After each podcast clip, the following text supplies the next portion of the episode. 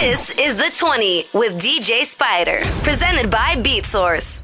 Welcome to the 20 Podcast, bringing you interviews with the best DJs, producers, and music industry professionals from around the globe.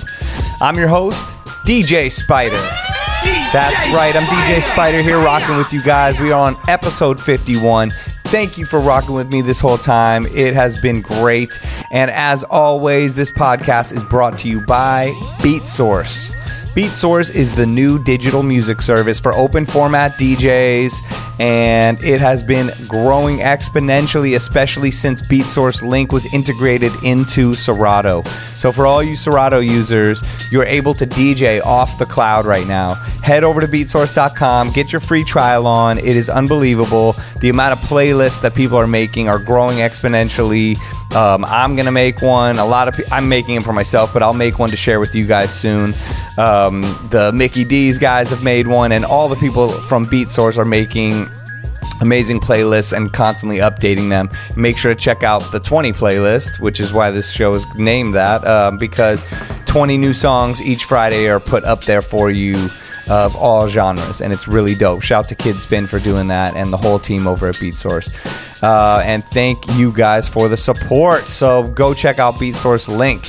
And thank you, the audience, the Beat Sorcerers, my crew, my posse, my clique. That's right. Shout to you guys. I really appreciate all the support, all the questions, all the feedback, and just everything. Um, I'm here to talk to these amazing guests, try to get some info out of them that can maybe help you guys, entertain you, teach you, educate, something, you know, just keep us together in this crazy time right now.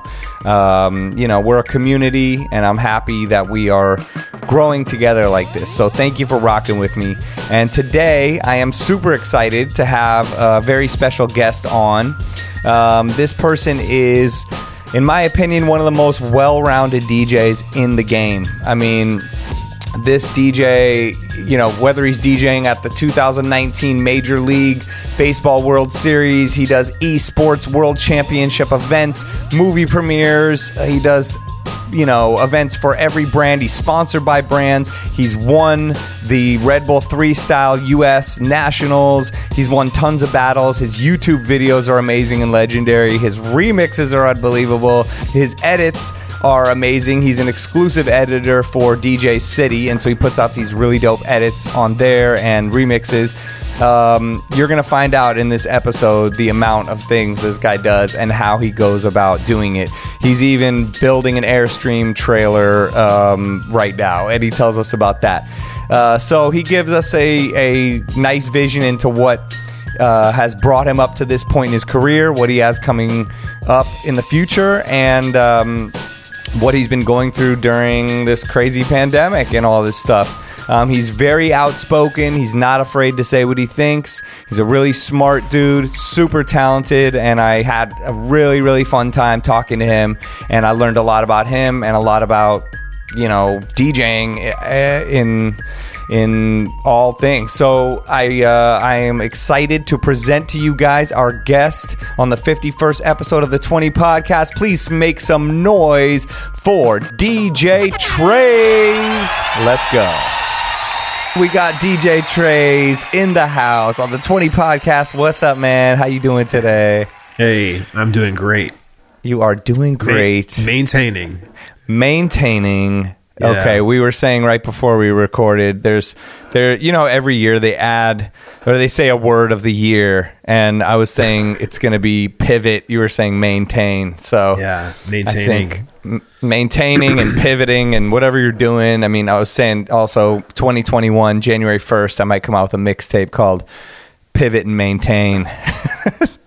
Let's see I- how it goes. It's so catchy, and it would just light the internet on fire.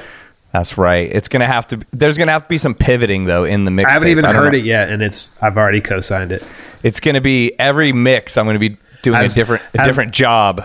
As long as it's all T.I., Lil Wayne, and Fifty Cent and Kanye West, I'm good. It's got to be just just those four guys. No, no, no, no. T.I.'s not in there, is he? Yes. Oh yeah. No, he's He not. said. Uh, he said if you. Drink, he said if you drink warm tea, it keeps COVID away. oh, but he's not in the Trump part. No, no, no, no, no. Just, I'm just saying he's just a part of the 2020 general rapper doing fuck shit lexicon. saying bad things. Yeah. Well, I mean, maybe I will say T.I. has a crazy huge vocabulary. Maybe he was like thinking it was something else. I don't know. He was like, I'm expounding upon my T uh, generalizations here. He he was wearing a suit when he said it. So, So that makes it official. If I you just drink I only know this because I saw the video on Twitter like a couple hours ago. Yo, all right. Well, I'm drinking cold tea, yerba mate. Let's see if this then listen, you are at a much higher risk for exposure, my friend. This this helps um, COVID brew in your system. I hope not. That'll be bad. Um, all right, I'll get tested after this. Um, have you been te- Have you had a COVID test yet? I have not. Um, Not but fun. my but oh yeah, no, I've heard it's not enjoyable. With It's the- fine, with the, though. I'm not trying to poking discourage your, people. Poking Yeah. your brain thing. no, my exposure's been super low. Like I don't leave the house. Kids don't go to school. But though, you could look at my exposure as much higher risk because my wife is a provider at the hospital and she sees COVID patients all Oh, the wow. time. Right. So she goes. So she could be like bringing it home every day. Right, but yeah, that's crazy. Wow. So she so she actually sees COVID patients. She's not in a different part of the. She's in labor and delivery, but they they have pregnant COVID patients. Wow. That's yeah, nuts. but I mean, they have to like full PPE and gown up and mask up for all patients. That's like I know. hospital protocol now. So Right. Yeah. My wife's uh, mother is a doctor too, so we've since the beginning kind of get updates from her on like what the protocol is and all that. And then I've had like my parents had to go into the hospital for certain things, and I was like, oh shit. But really, I'm almost like. It's more nerve wracking to go to the grocery store, like, or something, than go to the doctor's office or hospital in a way, you know. yeah, dude, I mistakenly went to Lowe's last Saturday or Sunday. It was on the weekend, and it was so busy, and I was like, just heebie-jeebies. Like so many people, so many people without masks on. I was just like, we have to get our shit and get out of here. I know. I wish they could make like a. Like I usually makes- go on like a Tuesday morning when there's nobody there. Right. Who makes like fog machines? Like, can they come up with this technology where they can just spray it everywhere, and if someone has COVID, they c- it shows up in the fog or something? so the creepy thing is, uh, I don't know if they have this in California, but um, depending on what state you live in, you can get an app on your phone if your Bluetooth is on, and you Right. like walk and you walk past a person or you stand next to a person for like more than six minutes, it'll it'll ping you to say you've been exposed to somebody with COVID nineteen. But but they have to register with the app that they're Yeah, some somehow it's like an automatic contract contact tracing app. So Wow. yes, they, they would have to have like put it in that they were. that's crazy. I was Yeah. saying, like, how about uh, where's the hypercolor technology, people? Like, they can make a mask where if you have COVID, it turns like blue, and if you're God. you're like, oh, you got it. I see your breath. Your mask's turning. Go home. Oh no!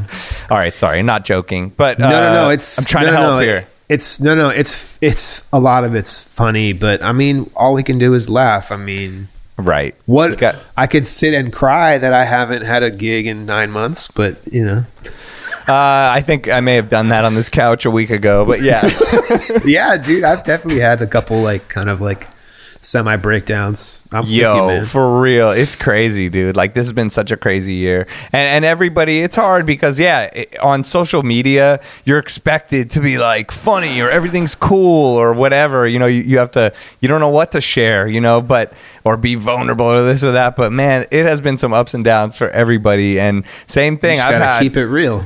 Right. You got to keep it real. I mean, that's the thing that I've learned too is like you got to let out some of your feelings cuz the you can try to be the okay, everything's all good or funny or nothing's affecting me, but it's like, yo, this is crazy for everyone. It doesn't matter who you are. So, don't be afraid, let it out.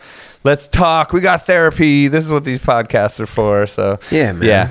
Yeah. Um because yeah, it's been it's been crazy, but I'm thankful to be to be doing this. Like to be able to talk to other DJs every week has been an amazing saving grace for me too, because I get a great perspective, and I feel like the audience too is always hitting me like this helps me, you know, with ideas and and just feeling connected in a way, you know. Yeah, I mean, I'm a, I'm a listener for sure. I've heard. I've heard Thanks. it at least like six or eight episodes just during COVID. Yeah, dope. Um, I just like to listen to it. Like I said earlier, like going on walks or like doing work around the house or whatever. yeah, yeah, that's yeah. my. Podcasts and Twitch, man. I know that's the that's the life right now. Twitch and, is like and my also new. Mixcloud. I like. oh yeah. a lot. What have you What have you been peeping on Mixcloud? I just like Mixcloud has a really neat feed feature where it shows you what people it it shows you the people that you follow what they're listening to. Oh, dope! I like that. So it'll be like DJ Nick Bike just listen to this mix and it will be from somebody that I don't follow. So I'm like, "Oh, let me listen to that." right, or and like, like- anything Nick Bike is putting his time into listening to is probably dope. So Right. I don't follow many people on Mixcloud. It's just like the homies. So, and obviously, like people that I consider a friend, I consider to have like excellent taste, yeah, in my opinion. right. So, I like to go for like the people that I like their taste and I trust their yeah, I trust their taste in music or other things. yeah, yeah. Nick Bike is a definite future. We got to get a guest on here. Um, Oh yeah. He's the man, dude. He's been he's actually been um, almost you know one of the main saviors of the music quarantine game, like putting out so many edits every month that every Twitch DJ seems to be playing, which is Yeah, dope. he's been really doing the damn thing and um, for real. making like a even bigger name for himself. Not that he wasn't like already a huge name in the edit game even before COVID, but yeah. And his stuff is like always great. Always great. So, yeah. If, if you if you randomly don't know him and you're listening to this, go peep his stuff. He has a Patreon too, so go support him because he needs to be his career needs to be protected at all costs. Nick Bike. Yeah, man.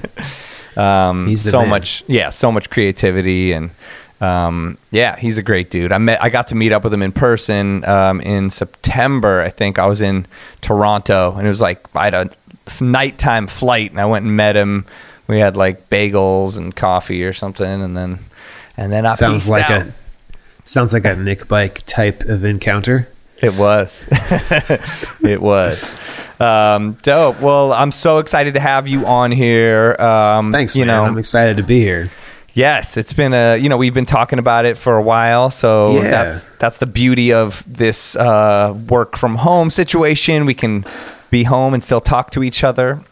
Definitely. And um, you know, you're someone that like I talk about on this podcast a lot. Um, oh, cool. Thanks. that well, yeah, and and I, I talk about like also that um, well-rounded DJs that like um, you know th- like people are like oh who do you look up to or who, who you know what do you think's dope and I'm like I think people that can really hit all the buttons you know like like the well-rounded kind of DJs and I feel like you are someone that really embodies that like the Thanks, amount man. of of things that you do in the DJ world is pretty unbelievable and like I know and I follow you for a long time but after going doing a little research and going through your stuff I was like damn he really really does a lot of stuff from I mean the corporate world to being a tour DJ to producing to remixing to clubs and battles and then winning probably the if not you know i mean like one of the or if not the biggest dj battles in the world and um, all that stuff so i want to get man. into all that yeah so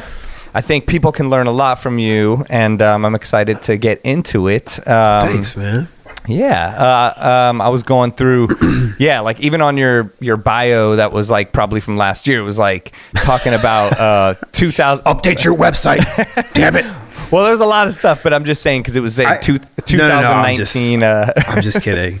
I, I actually have updated my site, but the only page that I update is the music page yeah, and the, some. and the and the mixes page, but mostly the music page. I definitely keep the latest joints that I've yeah. done on there. Well, I mean, that's your calling card to the world. You know what I mean? That's the that's what I always tell DJs. They're like, "Oh, do I need business cards?" I'm like, "Yeah, sure," but like your business card is your edit or remix that every DJ is going to pass around and play in a way. You know, like Or like mixtape too.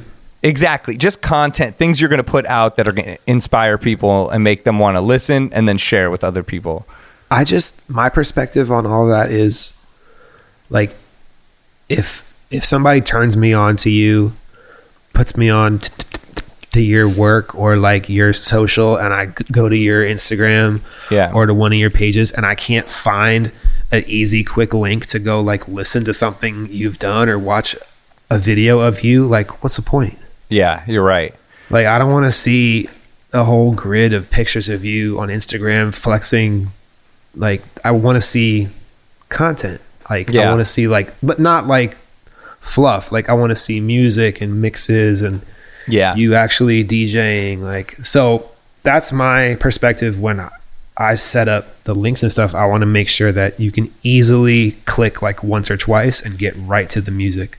Yeah, your stuff is very well thought out too. I mean, I was going to get to this later, but that's a perfect time to talk about it. Is um, when you sent your bio and all the stuff, and then I started going through your website. I think DJs could take a page from that because you have it set up. It's very clean and concise. Uh, you you know your stuff in there. You don't list everything you've ever done. You list the right things, and then you click one sheet. This one sheet pops up, and you got four thumbnails that are really dope looking thumbnails that link immediately to a dope video straight from the one sheet. So it's not just shout, like shout out to shout out to George Lawrence for that. Um, Yo, he he used to be my he used to be my manager. We're still good friends. yeah, Um, but he he set up he he helped me to design that PDF, and he was like, "These links, uh, these pictures have to be clickable links to the video." And I was like, "Whoa, that's genius!" yo, So, real smart. yeah. Yeah, because even can't for take me, credit for that one. Sorry. well, but it's something that people should take a page from because Yeah, even yeah, for for me sure. doing doing research, I'm like, okay, I gotta go through here. I'm like, oh, here's this one sheet. Okay, okay, I gotta find that. Oh no, I don't. I'm like, boom, I'm on it. I'm watching it. Okay, boom, I'm on it. You know, and it was a cool way. And then you got the logos of the brands you work with and all the stuff right there. So that that's Thanks, man. That's a good uh, presentation. again, man, uh, and this is like very cliche, but as as long as you're prepared, you'll be able to tackle like any opportunity that comes your way or falls Yeah. in your lap. Like, you know, it's so so simple to have like a Dropbox just set up with like your logo and your bio and some pictures that you can just bloop, send the link right away. It's not like I gotta scramble to like put together a zip file and then I gotta email it. Like just have it ready to go Yeah, and exactly. just constantly update it. Right. It's so much. I know it took me a little while to figure that out, but you're you're so right. Like now, when people hit me to be on their Twitch show, I'm like, okay, boom, this has everything in it. You know what I mean? Any all types of pictures, every different version of my logo, one sheet, whatever you need. Boom. It's like one yeah, link. and I'm not I'm not picky. Like Same. you can yeah. use whatever's in the folder. And if Right. there's a if there's a photo in the folder that I don't want anybody to use anymore, I just take it out. exactly. Yeah, it's a good way to good way to do it. and I think it's also a it's kind of a professional courtesy, but I know for like club gigs and stuff, I actually have this in the contract where we have to approve any promotional material before it goes out, Yeah. just in case the designer like took a screenshot from YouTube and wanted to use that as the image instead of like an official image from us. We were like, no, just use this. You know what I Right. mean? Like, don't Yeah, You know. or they they take some liberty and just make their own weird logo that you're like, what are you doing here? I, I've had that a bunch of times. Why did you actually. flip me to the Trump Pence logo?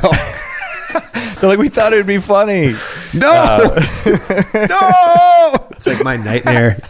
I wake up with cold sweats. Trayze Spider 2020. They got the openers like down there with you. He's Mike Pence. You're like, okay.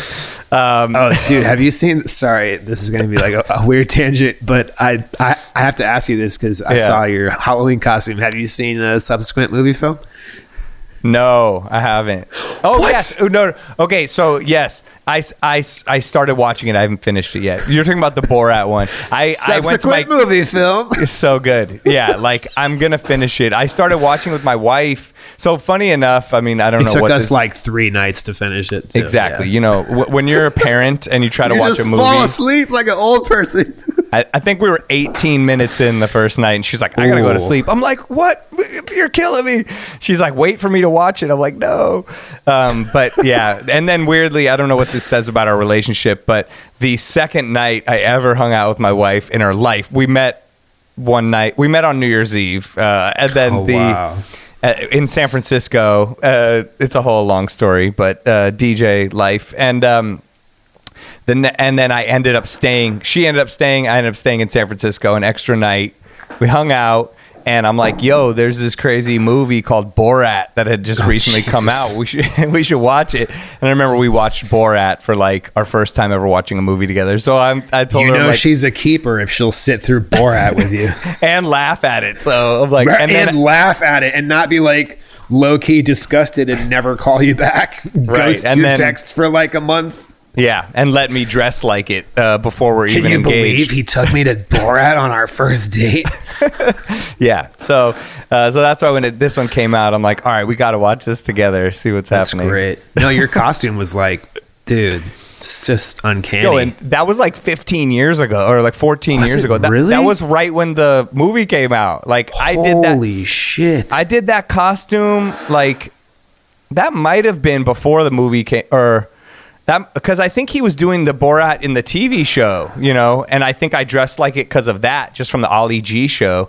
And then the movie came out right around the same time, and I no um, way, or something Wow, like time- that. I don't know, Time really flies, man. but I just know it. You know, I don't know why I have this weird ability to. I can put on one thing and then become the costume, which is probably not good or good because all that costume is is me putting on a fake mustache and holding up an American flag with a suit on. Everyone's like, "You look just like him." I'm like, I didn't put makeup on or anything, so I It's the guess I just look like yeah, it's the hair. Yeah. So Well, But- and you've got like a very slim face. Like you've got the I'm Borat. you got the look. got the look. my wife. Yeah, and then but then I get but but all I have to do is put a wig on, and everyone's like, "It's uncanny. You look just like Kenny G." I'm like, "Okay, great." So Oh now yeah, I'm- I can see that too. I went to my son's school today. We did a drive-through um, Halloween where we just like wave at people in the car. So I'm Kenny G driving through the school today, and uh, he's But embarrassed. the kids the don't. But the kids don't know who that is. Do No, they? the principal Oh. was just like, "Yo, it's amazing." yeah. He's like, "Will you That's DJ?" awesome. I'm like, "Yeah." Um, hang on. I DJ'd their Zoom like coming together party. It was uh, That's it was a- awesome. it was actually yeah. Honestly, it was it was unbelievable. Like I had the greatest time ever, and my son because at first I was a- I was kind of dreading it. You know, I'm like, I don't want to do this and DJ on Zoom for the all the parents and and I don't even know these people. They're at home judging me. I'm a dad, but um. I did it and like it was so funny. My son, he's like, "Can I come in and say hi while you're DJing?" I'm like, "Yeah, whatever you want," because they're in the other room. He ends up with me the whole time, never. Oh, they're watching in the other room.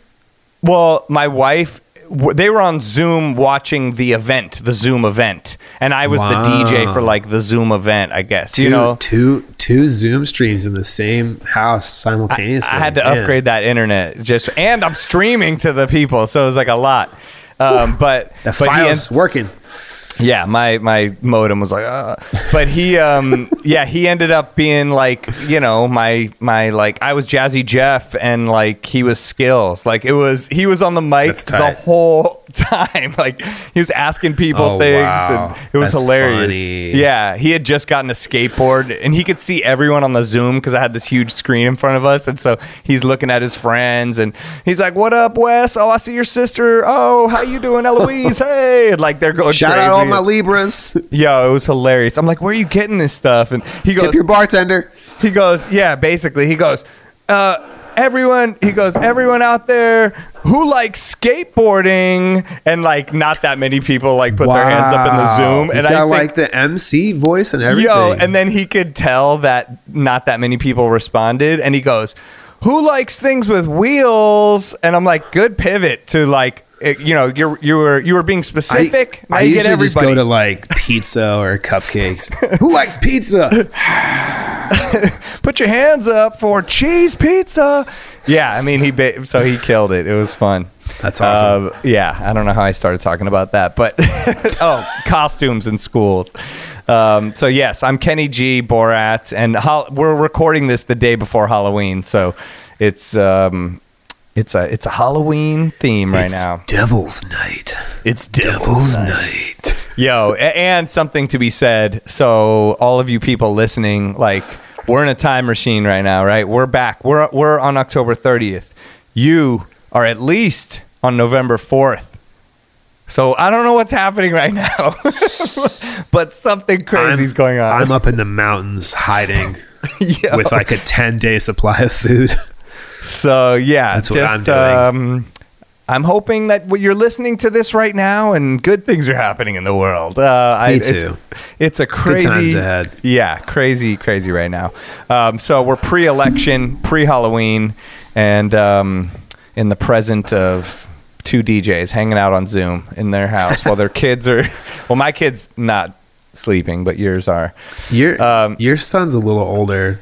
Yeah, he's like he seven turned or eight. Uh, he turned eight on Sunday, actually. Eight. Um, oh, cool. Happy yeah. birthday. Thank you. Happy birthday to you too. That was really a few weeks ago, right? Thank you. Last, was last week? The 14th, two weeks Yeah. ago. Yeah. It's like mind blowing to me how many dope DJs are born in October. Like it's crazy. tons. What is Tons, that? Yeah. A, a lot. A lot Like, of a whole Libras. lot. Um, how old are your kids? Uh, one, three, and five. Okay, you're busy. That is serious. a lot and of paw, done. a lot No of Paw. Patrol going on in there, or Uh, they used to be into Paw Patrol. Now it's like, so so we don't have cable anymore. We just stream everything. right? So it's like they like weird stuff. Like my oldest son, he likes that alien show on Netflix where they don't. They just like speak gibberish. Have you seen this thing? It's called No. Alien TV. no, that's it's actually great. kind of funny. He watches that, and I don't know. They like Disney Plus, like anything that's on Yeah. Disney Plus. some And, good like, stuff on there. My son, my oldest son's like obsessed with like documentaries. Like he watches stuff on like the Titanic and like you know That's Tuskegee, crazy. the Tuskegee Airmen, and like I don't know. great. He's definitely he's gonna be smarter than me, so that's good. My son is already smarter than me, so I'm like, I must support this human so he can help me in the future. Yeah, Um, but that but like there's still some like Paw Patrol, Sesame Street right? kind of vibes. Are they are on. they listen to podcasts at all? no. Well, wait, no, that's not true. Um, There's some good kid ones. We listen to a couple of like kids history podcasts. Yeah, Um, you're We all live, a uh, lot of history. yeah, yeah. So like, like anytime we go for a drive, sometimes we'll put that on. But they like music too. Like they love like the California Raisins movies and anything Ooh. Motown related. They Good love, idea. uh, California Raisins movie. I haven't I haven't yeah, showed them it's that. mad old. That's showing like how old I am. That's like some '80s shit. But um, oh, dude, I used to love the California Raisins. yeah, but they love anything like Motown. They love new music too. They Yeah. love just tunes. Yeah, we same. keep like all kinds of records in in in the house. So That's dope.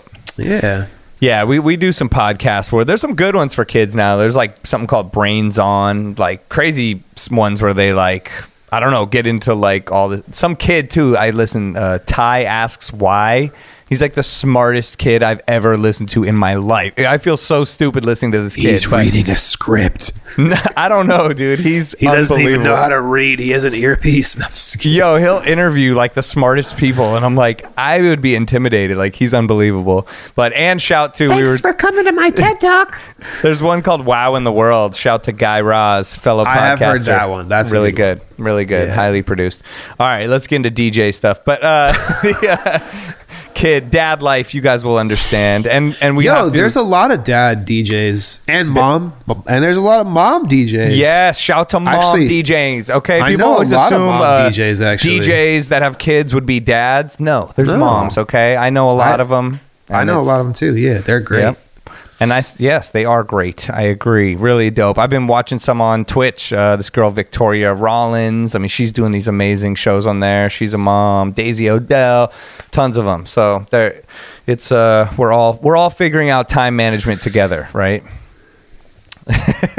Which is, I think, time management. Four Color Zack Man. might be one of the. You and Four Color Zack seem like you're the best time management people I've ever seen. well, maybe he is, but I, I you do so much struggles. stuff. Yeah, it's hard, right?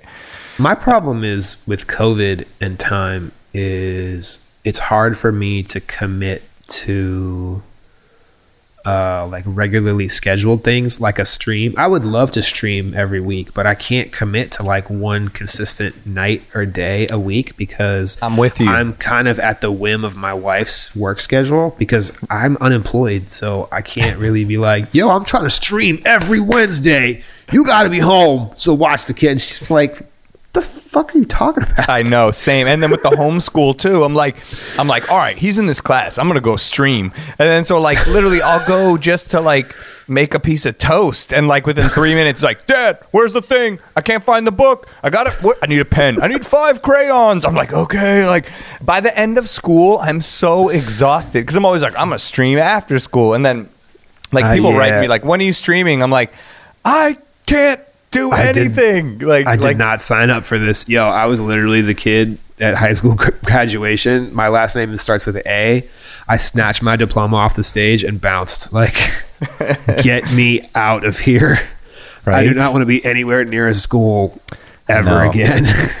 Yeah, I'm with you. I know. And and he's getting like his school's hard. Like he asks me to help him with the homework sometimes and I'm like I have to like pretend like I'm not using a calculator. Like he's like, "Well, are these right?" And I'm like, "Hold on, I just got to figure it out. It's obviously I could do that." And I'm like. I'm like, "I can't do a math problem like that in my head." And he just did them all in his head. And I'm like doing on the calculator. I'm like, "Yeah, okay, That's that's, right. You got it." I'm like, "Good job, son." Uh Work checked. Yeah, I'm like, yo, dude. Even like, he's like, is this in first person, second person, third person? Which I know, but then I will like doubt myself because I'm like, what if I tell him the wrong answer? Kid, Grammarly.com. That's all you gotta know. it's Sorry, that's crazy. so horrible. My, I know. my dad would my my dad's like re- re- he's he's like reaching through the screen right now to slap me.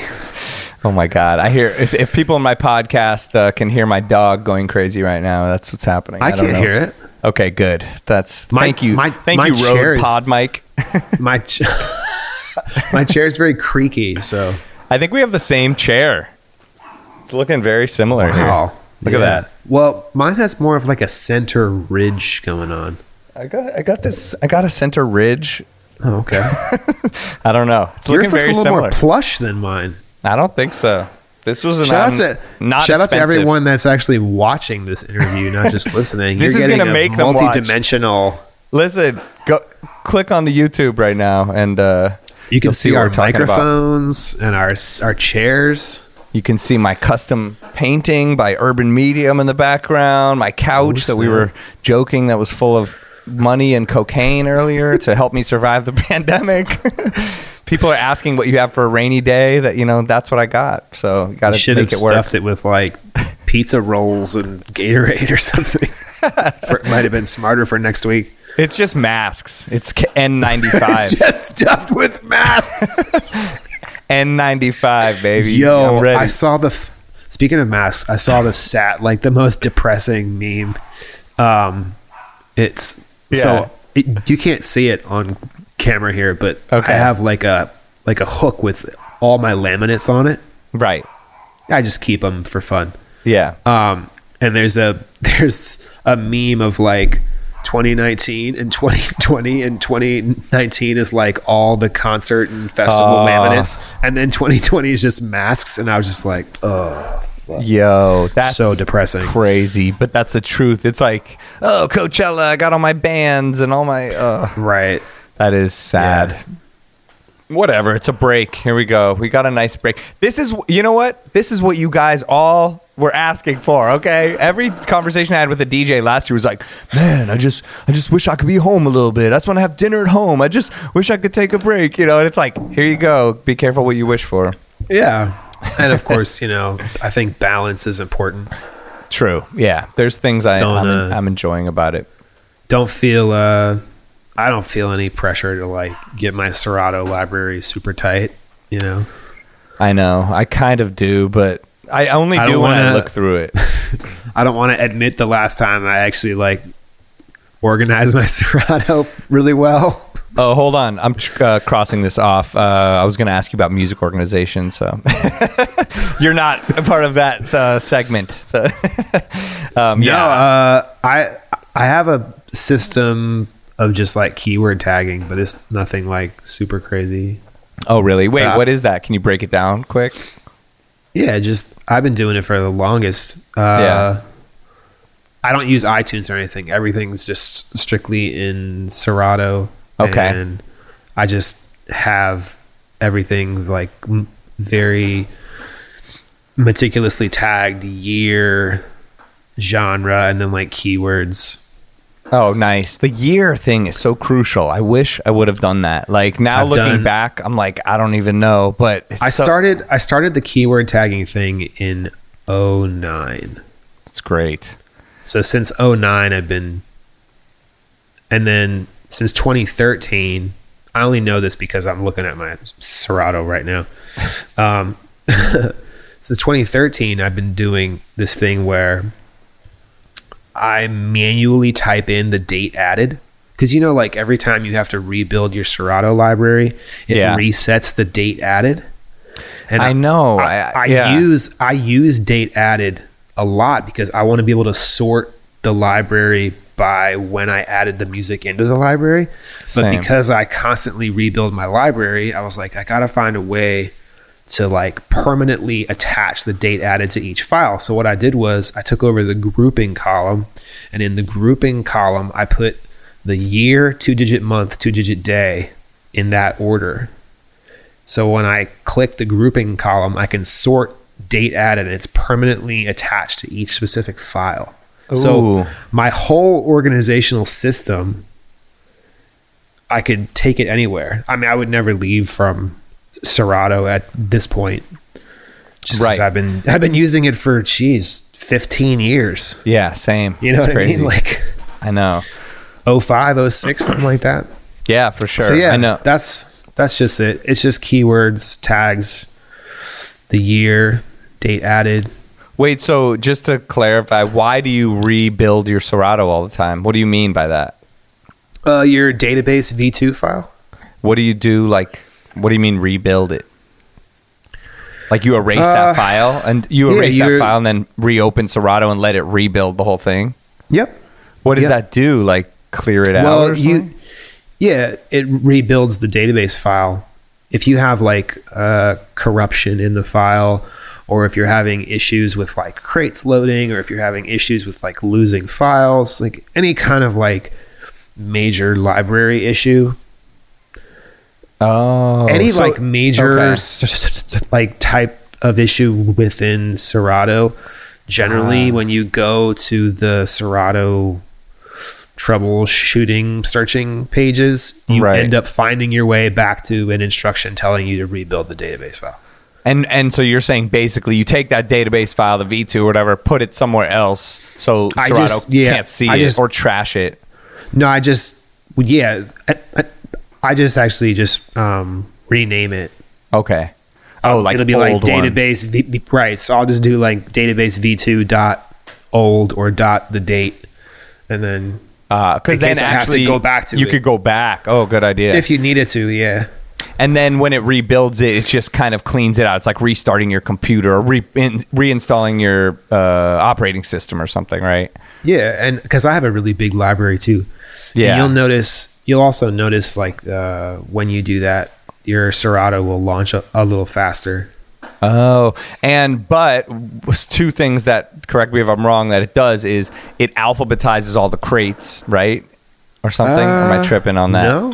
Oh, okay. No. Something I did shouldn't. one time. I erased something and then it all my crates came back in alphabetical order, which was great. Actually, it was annoying because I had it in, in these orders, but it was also like, wow, I couldn't find all these before because they were lost. That that's happened to me too. The weird corruption within Serato that I still can't get around that's been kind of plaguing me for the last couple of years is and I just have to ask one of the guys about it. Shout Yeah. out to OP and Destruct and Cut Corners and Mr. Sonny James. Those Yes. are the, those are the dudes. Anyway, Yeah.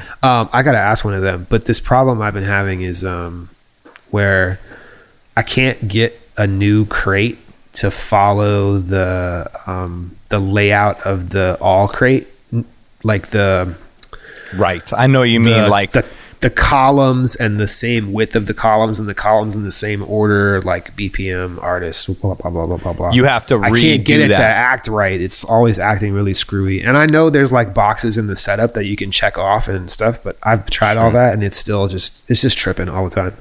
Right. But it's yeah. not a big problem that like bugs me to the point where I like it's driving me crazy. I gotta I know. fix it. I wish you I could. I wish there was an alphabet, like I can't even say the word, but alphabetization uh, thing. From what I hear, like through rumors, like big library changes we've been asking for years. Yeah, no, apparently O- they're OP was on. They are He- coming. Yeah. yeah, that's where I probably heard it from. Yeah, you, from you guys said, like um, two weeks ago or yeah, something. he said that it's it's coming, but we don't know when. They've been saying what. it's. I know it's been coming forever, and it's the problem is I think it's like the it's one of the biggest coding projects. And so that's the thing. Like the, Yeah. the the the DJs online that like talk a lot of trash about Serato's ills. Like, Right. yo, all software companies have problems. They're much smaller, and I don't think people understand what's going on under the hood here. Like Totally. there's a lot of heavy coding to Yeah. to make to make these cue points happen when you want to bang your little dirty fucking fingers on them. and they're letting you have a they're giving you a career like if there was something that was so much just as good or better then you would be on that so like you know put some Right. respect on their name Put some respect on their name. Yeah, no, I love Um, those guys. I They're love those great. guys too. Yes. Um, oh, dope. Well, those are some great tips actually for the for how to organize your library and for even the rebuilding and if if people have problems. Um, so cool. let's see. Let's get. We, I don't even haven't even gotten into any of my questions yet. We've just been talking for thirty minutes about all types of cool things. Dad, Um, dad stuff. dad things. Um, but um, yeah, and and DJ nerd things, which is who we are as people, and probably all of our listeners, and why we're okay with being quarantined all the time because we were doing this anyway. Exactly. Um, where are you Exactly at anyway? I know that you're a DC, Washington DC DJ.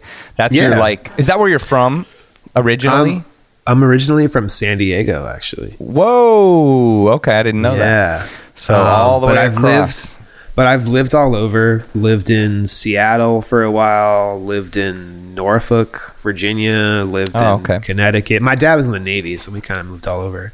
Oh, but as an as an adult, I've lived on I've lived back on the West Coast too. Um, but yeah, I grew Cool. up in DC. Spent like my whole childhood, high school, mostly in DC. Okay. Um, and just recently, like in January, right actually, right before COVID, Yeah. we moved. wow. We moved up to Hanover, Pennsylvania, which is a little tiny little town about an hour north of Baltimore okay. and we moved because uh, we relocated from my wife's job. She took a new job up here. Got I it. I can live anywhere because I don't mean- DJ a ton in DC, like maybe once a month, and well, pre-COVID, Yeah. Uh, right? and it's mostly like traveling gigs. And for the last two years, I've been slowly stepping back from doing like the weekly grind of DJing and focusing more on production, songwriting, and remixing. Um, Oh, dope. so this is actually so I finished building my studio. Literally, we finished the build out a week before COVID hit. Oh gosh, So I was like, great. we had like moved up here. Well, it's you'd think it'd be great, but moved up here, like got a great space. You know, a dollar goes a lot further out in the in the, the country, so I was able to I get more space. Built studio. You know, everything was good. End of February. Um, and then when COVID hit, the kids weren't going to school. Oh I yeah. had no child care. So I was Right. like, I can't get anything done. So it was like the studio's been just sitting here kind of like empty since March. Yeah, I know. You know what? Same kind of thing. We we uh, I had someone help me build this garage into like a studio and put these walls, and I'm still in this bedroom in the house because we started using it as storage, and then he's here, and I got to be here, and sh- and if she has to go do things, then I can't be like not in the house, and yeah, so similar Yeah. kind of. I I went back there. I was looking for Halloween costumes, and I'm like, all right, I'm gonna finish putting my stuff back here, you know. And he's actually about to go back to school. We got an email that um, back to dad life, but that they're sending second graders back into school in LA here um, in a couple weeks. I guess schools that got approval, so uh, biting our fingernails, but see how this goes. I guess you know, kind of crazy. He's been playing sports, like he's on a club soccer team, and everything has these like protocols. So Yeah, um, see how it goes. we we haven't sent our oldest back because they schools are now open in person instruction five days a week, but I don't want to send him back and then him bring it home and then I get sick. Right. I no, just- it's it's crazy. with that. Even like I don't want getting a risk. cold. Yeah, I feel you. Like his, um, because preschool kids are in school, and so like his friend came over and they were hanging out like in the backyard. We did all the things you're supposed to do. They even had masks on, all this stuff. But of Yeah. course, like that kid got a cold from his little sister because kids are like supposed to get colds. I mean, that's just what happens. Like they're ready, you know, they're primed for it. And They're then so- germ factories. dude. yeah, They're so disgusting. instantly, like my kid got a cold. Kids are cold. gross. Yeah, and then you're like, but a cold looks like COVID on paper, you know. So then you're like, do I have COVID? I don't know. Everyone, okay, my nose is running. Ah, yeah, it just turns into the whole. Get like, out of my house. That was where we got our first test. I went and got that rapid test, and uh, Oh. that one wasn't so bad. They don't go as far up your nose, um, and you get it in 15 minutes, which was kind of nice. Um, so because we were going to see my parents, so we did that one. But then the next weekend, Oh, right on. yeah, so we did it. But the next weekend, and even there when we saw him, we're still stay far away. We're outside, and you know, even That's with the test, like I wasn't like, hey, I'm gonna, you know, breathe all over you. But the then the next weekend, Come like give me I had to a get a, a super test, the up the all the way nose test, and that was uh, I got to have that experience. It's not fun, but it's worth doing. You know what I mean? It's like I don't want to scare people. You you got to do it to be. If you're going to do something, it's the responsible thing. I think. Yeah, sadly, um, if you just take a little five minute trip down your Instagram feed, you'll see that, like, for the most part, people think it's over. People are just like out, going out.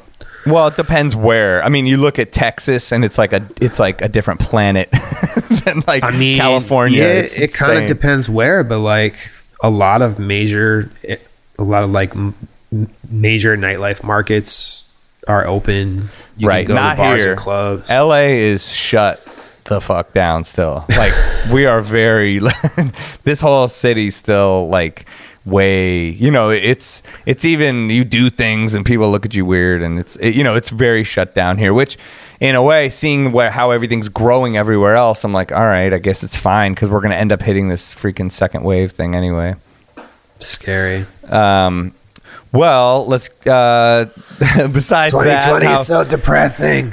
COVID has affected our life. Um, but the, you know, I mean, I'm sure it's given you more time to get into that DJ remix, you know, kind of world and utilize, you know, your Yeah. that that Um, side of things. I've seen, you know, even an Instagram post you had a few days ago was like, I haven't been that active on Twitch and this and that, but I've been doing shitloads of music, you know, and you put Right. out at um uh that dope remix. What was it, Seven Street? Um, what was that? Uh, I heard it the other The day. The latest one, Yeah, Seven Streeter. Yeah. Yeah, Seven And- Streeter. and Davida. Yeah, that was tight. The Afro Beats remix was kind of like a house vibe. Um, and um, yeah, but um, so so coming up in DC was that like your your influence musically for being a DJ? Is that where you got a lot of your influences? Um, influence for me was uh, the hip hop and R and B radio stations Okay. and their their live mix shows. yes. Um, the, the the the two major hip hop and R and B stations in DC growing up. Um, for me, they always had live broadcasts from the club every weekend. Oh, and I wasn't I wasn't old enough to go, obviously. So me being like 10, 11, 12, 13. Yeah. Um, I would just listen to these live broadcasts. I would stay up all night, Friday night, Saturday night. I'd stay up till like two, three in the morning and just listen to these mix shows live from the club every weekend religiously and just like loved it. Couldn't get enough. Started recording them and listening to them all week on tape Wow. and then had to figure out like how they were making one song play into the other so seamlessly and like the scratching and stuff. I was like, I have to figure out how they're doing this. And then that kind of evolved into like getting VHSs of DMC stuff. And then I found out there was a local DMC regional battle in DC and like going to that as a kid. And my dad like driving me to the fucking worst part of town in DC to go to go to this really really like sketchy nightclub where they would host the DMC every year and him be like, "You sure you're gonna be okay?" I'm like, "Yeah, Dad, it's all ages. Get out of here." and it was those DMCs were all ages, yeah. um, which was cool. So yeah, that was my main my main source of of uh, exposure was that Yeah, that's dope. That's what that's what FM Twitch uh. Twitch can be for kids now too. You know, I see a lot of people in the chat rooms like, "Yo, I'm a kid. I'm 15." Da da da. You know, like talking. I'm like, this would be so dope if I was 15 years old and I get to watch all of literally the world class best DJs in a row. Yo, We just switch channels, watching them over and over. Jazzy I was- Jeff, it's mind blowing. Yeah, I was on Twitch yesterday, and I was just opened it up, and like Lil Louie Vega's doing a set from his crib, and Yep. I'm like, yo, when would I ever get to see Lil Louie Vega DJ live on So you know, ill in front of me? Yeah, his record So- wall is crazy on his uh, Twitch. I was watching it too. I'm like, it's, damn. it's mad, and I'm just like, you know, to have an experience like that, like I know. pe- we're we're lucky. Everyone's lucky Yeah. to Oh, I feel that's so kind of lucky. the silver silver lining. There's a lot of COVID silver linings. Yo, I wake up and get to hang out with Scratch Bastid, pulling his vinyl out and playing songs and like Living room joints, yeah, those it's are a- the best thing ever. Like I can't Those think of something better to wake up to. You know, besides my family. So, but you know, it's like in music world, like that's crazy. And then change the channel over to DJ Wonder, and he's doing like the funniest, weirdest thing with like an insane clown posse face, and like I don't even know, talking about hacking into Jazzy Jeff's phone to get invited to the playlist retreat. it was like the funniest thing. He's Oh like, I'm gonna God. hack in. I'm gonna text myself, and then like, I'm like, yo, this is great. Um, and, and just the Jeff, creativity. yo. yeah, The- you've been to that, fa- right? Yeah, a bunch of times. That's the family, man. That's Uh, huge, It's actually it's it's actually um, funny because I live about I live about two hours from from Jeff's house, and I go over there. Um, well, pre pre COVID, I used to go over there and just work on music with him Wow, Um, dope.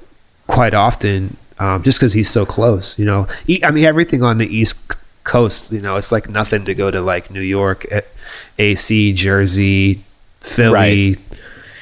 Um, he's out in Delaware. Um, but yeah, man, like that's the family, man. Playlist fam. Oh yeah, I mean that's that's legendary. That's on every DJ's uh, sort of goal or top dream is to be able to go to that event, the playlist retreat. It's definitely mind melting. you just leave there and you're just like, "Whoa, overload.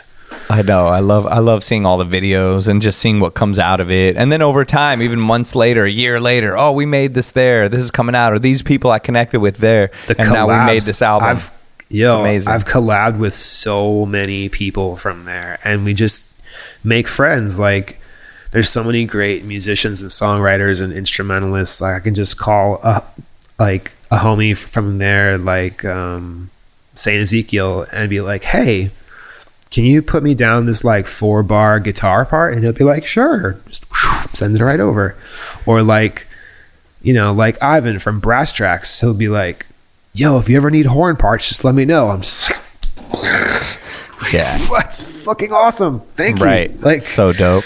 Yeah, it's just you know, very. It's just great community. Yeah. Yeah. No, great. I mean, he picks the best people to go there.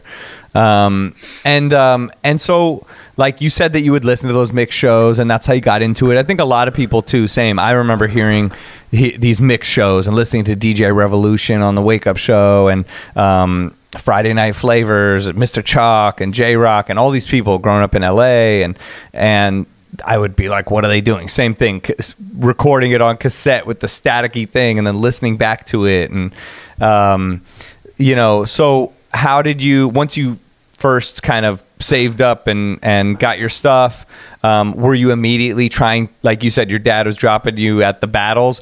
Were you trying to become a battle DJ or what did you want to do with it? No, I I entered the regional DMC as a as a kid, like Uh-huh. once or twice, but never really got past like first round.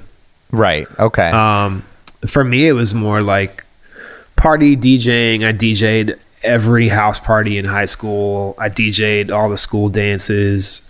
I DJ'd all the football games, basketball games. Uh, our high school, um, my high school had a had a low power FM station, and then we actually moved to a new building. And we moved into the new building. We had like a communication arts program, so we had a real television studio, a radio station, and a newspaper journalism program. Anyway, um, our radio teacher, I was in the radio program just because like DJing and blah blah blah yeah. um, our radio teacher somehow inked this deal with XM Radio to have us go to XM as um, juniors and seniors in high school and spend one or two days a week uh, interning at XM as like school credit.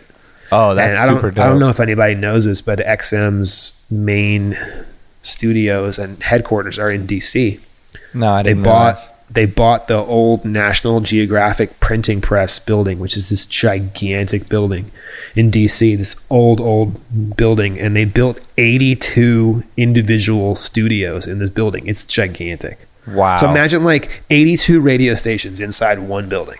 That's crazy. It's wild. It's like walking into Star Trek when you see the control space with like it's mental. Anyway, so I got to spend lots of time during high school. I produced two shows on XM in high school. Wow, that's crazy. That's Yeah, so- amazing experience.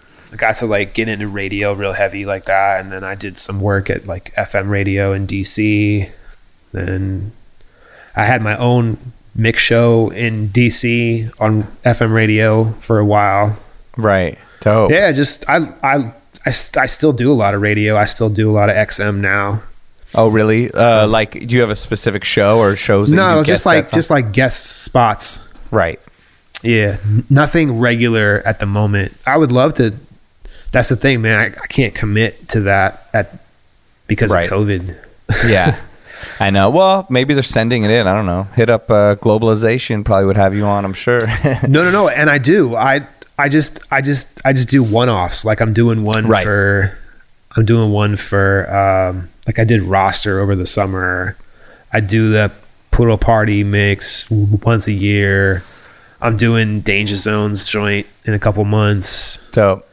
Um I'm doing another yeah, so I still do it, but it's like it's all one offs. I Yeah. can't do like a regular weekly. Yeah, I feel you.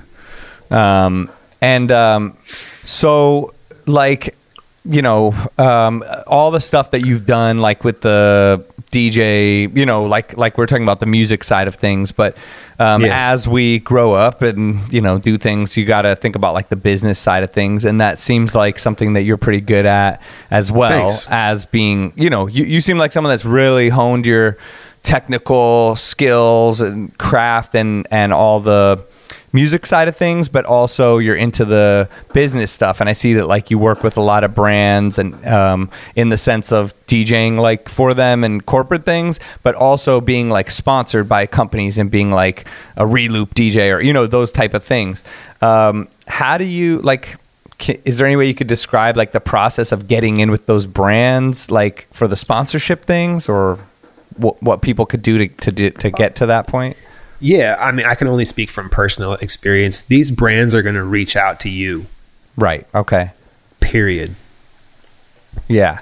you So- can the best way for you to get on their radar is for you to do something amazing like put out videos if you don't put yourself out into the universe you're never going to get anything back from it so in my case um, between winning 3Style and putting out a lot of DJ videos on YouTube, that's how I was able to build those contacts and nurture those relationships with companies like Reloop and Roland and Pioneer and like get those endorsements and gigs and kind of cosigns and equipment and all that kind of thing. So, yeah, you just got to be I- and trust me, they're paying attention. Yeah. They're watching and they know who's doing like hot shit and they know who's like just sitting back not doing anything like me. That's kidding. fine. This is the year of reflection. 2020. Just maintaining, bro. maintaining, maintaining. pivoting. um, and and um, right, so that no, that makes perfect sense. And your YouTube is really strong. Like you got a lot of subscribers on there. The videos you put out are like super high quality. And Thanks. you and you put out like even just you have this promo video that shows like who D, who is DJ Trayze. You want to know within I don't know how long that video was. Probably only like a 60 minute. seconds. I was gonna Yeah. say it's one minute and you really get a taste of who you are. And you see you see you going around the world it's really well produced um, that video. I actually I actually did that myself. I, I love it. It's so good. I think every dj Thanks. should have something like that you know because it it shows uh, your music style it shows your personality it shows your experience um, it, it Thanks, really man. showed everything you you were within that short amount of time um, and i think that was a good introduction to your youtube channel to then go okay i want to watch more videos by this guy oh damn he has tutorials where he's teaching me i think that's huge because Thanks. i mean if I feel like I learned something from you, like I'm never gonna forget you. Like I, the, I've watched so many tutorials during this quarantine to learn OBS and all this Yo, stuff, and now YouTube I'm like, University, baby. I'm like friends with these guys in my head. I'm not I'm really, like- but I'm like, I'm like magna cum laude at YouTube University. yeah, it's like you know, I can't tell you how much I appreciate. If I saw these people in real life, I'd be like, thank you so much. You've helped me so much. I learned from Yo, you. if I want to learn how to do anything, the Yeah. first stop is YouTube. Right. First, so fir- I mean, I'll, of course, I'll like call a friend, but like, yeah, the first. but even the friend can yeah you know um, so yeah i mean that's been great i think you're good at putting out these tutorial videos but then Thanks, man. also you have the um, routine videos you know you do something for biggie's birthday or you'll do a recap of your sway in the morning or your uh, red bull 3Style set which you know we got to acknowledge you congrats i mean that was huge i think i was there the night you were there. won. You Dude, were there. i was there it was so dope I actually Re- think that's the first night I ever met you in person. I think so too so maybe i'm good luck for you you must have been at Playlist. No, I've never been to Playlist. Um, so shout to Jazzy Jeff.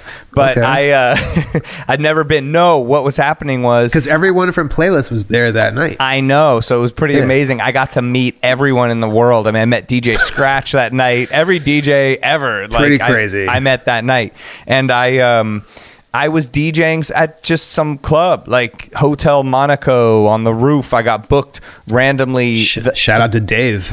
yeah, it's super out shout out to Dave Dave. I love that guy. Um, It's and hopefully another, they're it's another. COVID casualty. What that that club's gone? that gig, man. No, I think the Oh, club's still there. It's just a yeah, gig, man. I think people are DJing there now actually because it's rooftop. I've seen a couple Really? things, maybe, or, or I saw like some chill DJ Royale or some people posting something. Oh, that's that, that- Um, yeah, that's the homie. Yeah, Yeah. I, I used to have a, I used to have a lot of stuff. I used to have a, I used to do a residency there too, man. I was there like oh, like three or four times a summer. Yeah, same. he Um, would fly me out. I mean, I'd come out there a few times a summer. It was the best, and I'd connect it with uh, Atlantic City and all that stuff. Um, Yeah, yeah, yeah. But no, so I think I was DJing either that night or the night before, and then saw Three Style uh, national championships were there, and I'm like, I need to go. So I Oh, ended up. that's great. Um, well, thank you for staying. Yo, it was, I mean, I was like, I have to. This is the best thing ever. Everyone's here. So I remember I, I went, I saw everybody. I mean, I met people from from everywhere. You know what I mean? I met you. I got to see you win. I got to feel the energy of all of the DJ sets. And um, who else was there? Chris Villa, maybe? I don't know who was in it that year. I mean, I'm sure you have a better Uh, recollection. Um, no, I have the poster right behind me. I could just I can just look at the poster. It was me, uh, Boy Genius, Yes, Boy Genius. Mike twenty six hundred. Oh yeah. the homies. I mean, th- th- these are all great friends. Like, even though it's a competition, like we're all friends. Oh, yes. Uh, DJ JC. yeah. Oh, man. Um, God, who am I forgetting? Oh shit, uh, DJ Ease Oh yeah, of course. And uh, DJ Supaji. Supaji. Okay. I always get his name wrong. yes. Sorry, sorry. Super G. Um, yeah, and then the judges I think were like Four Colors Zack and Craze maybe and somebody or I don't know what it was. It was Scratch Bastid, Jazzy Oh. Jeff, and DJ Bite. Okay, I'm totally wrong. But yes, I remember I'm just kidding. it was overwhelming. Uh, I definitely met uh, DJ Scratch. He was there. A lot of DJs were just there too, which just to see it. I think a lot of New York DJs came down and people from all over. Yeah, dude, it was That was a star star studded balcony yeah. there. I mean, you had, like, I mean, you had a lot of eyes and ears on you. That must have been. I- it's pre- it's well, pressure so to when- enter a battle, whether you know the people or not. Let alone all of your peers that you've looked up to and that you respect no completely. no pressure. No oh my god, that's called stomach ache. when like when like Lord Finesse and Young Guru and like all these dudes are in the balcony, that's crazy. you're just like, don't fuck up. don't well, fuck up. you did not fuck That's up. That's actually my that's actually my three style motto in DJing. Don't fuck it up. uh man, I can't someone used to like joke with me. Uh oh god, I can't remember who it was, but like every time I would go out to like go on stage or do a gig, they'd be like, Well, don't fuck it up. That's just kind of like stuck with me. I know.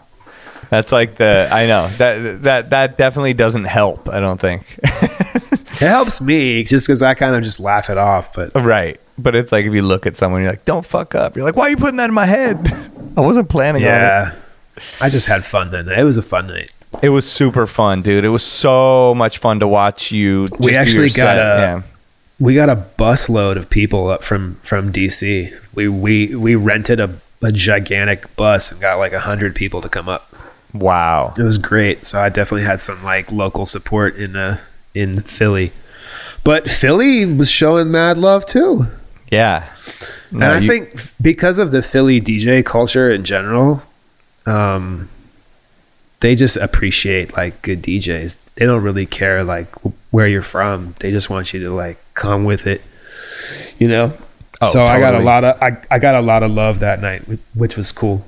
Yeah, yeah. Philly's a great uh, DJ city, you know, and it's so close to DJ city. It's so close to New York that you know, just like the birthplace of all that, you know, in a way. So it's just, um, yeah, some legendary DJs from there, obviously.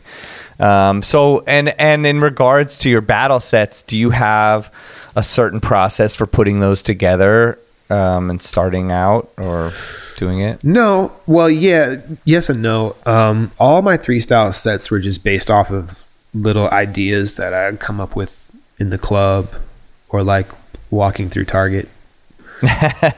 Right. No, like it sounds funny, but like if I hear a song in a store somewhere and I'm like, oh, that song's cool, and then you know how like the DJ brain, you th- you start like thinking of other songs, like other tangential Yeah. connections and stuff. So anytime I'm I'm playing a gig at a club at a party party setting, if I come up with a cool combination or an idea, I just make a little crate, and then I put all those little crates of ideas in one big crate, and then I have like, you know.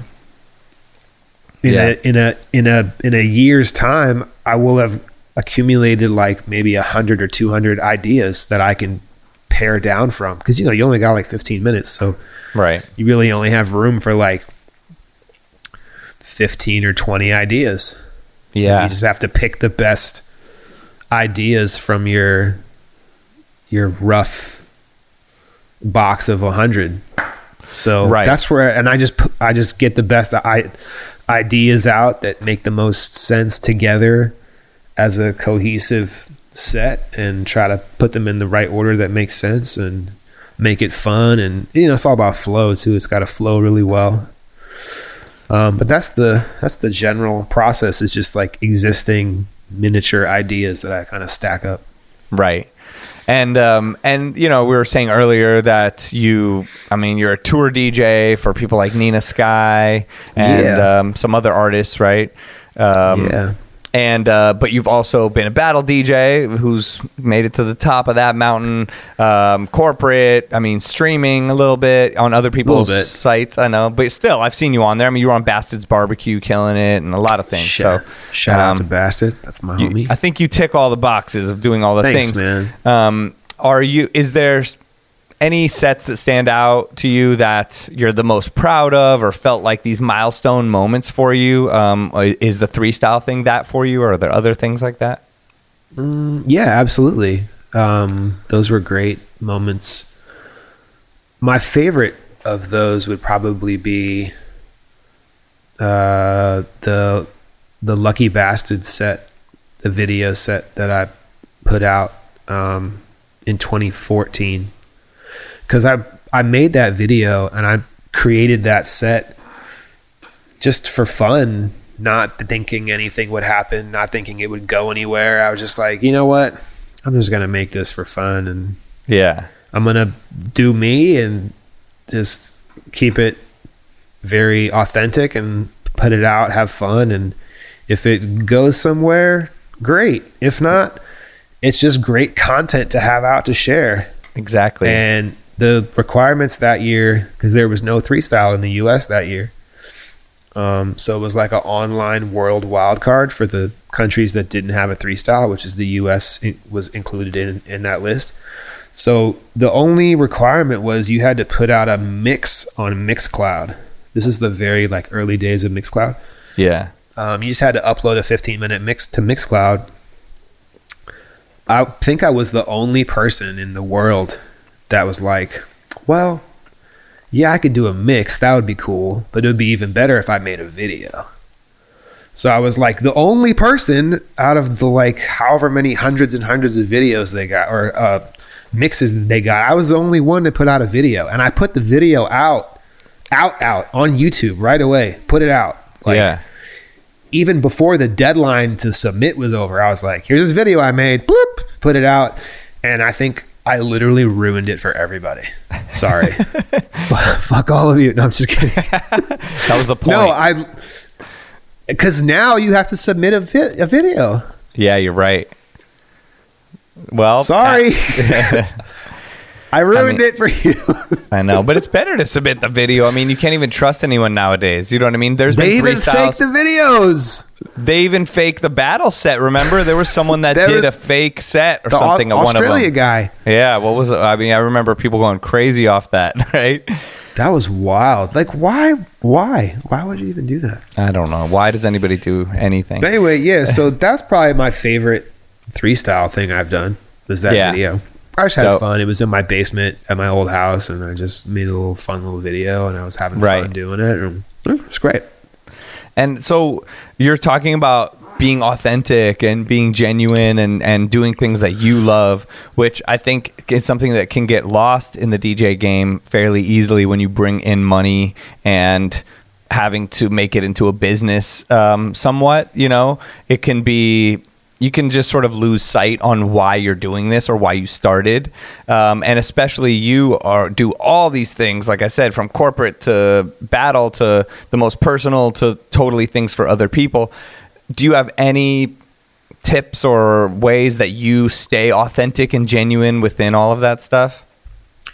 Yeah, I mean, I think putting out uh, work that's authentic and genuine will attract uh, the type of of it, it'll attract more work that you're gonna want to Right. to take. I turned down a lot of stuff.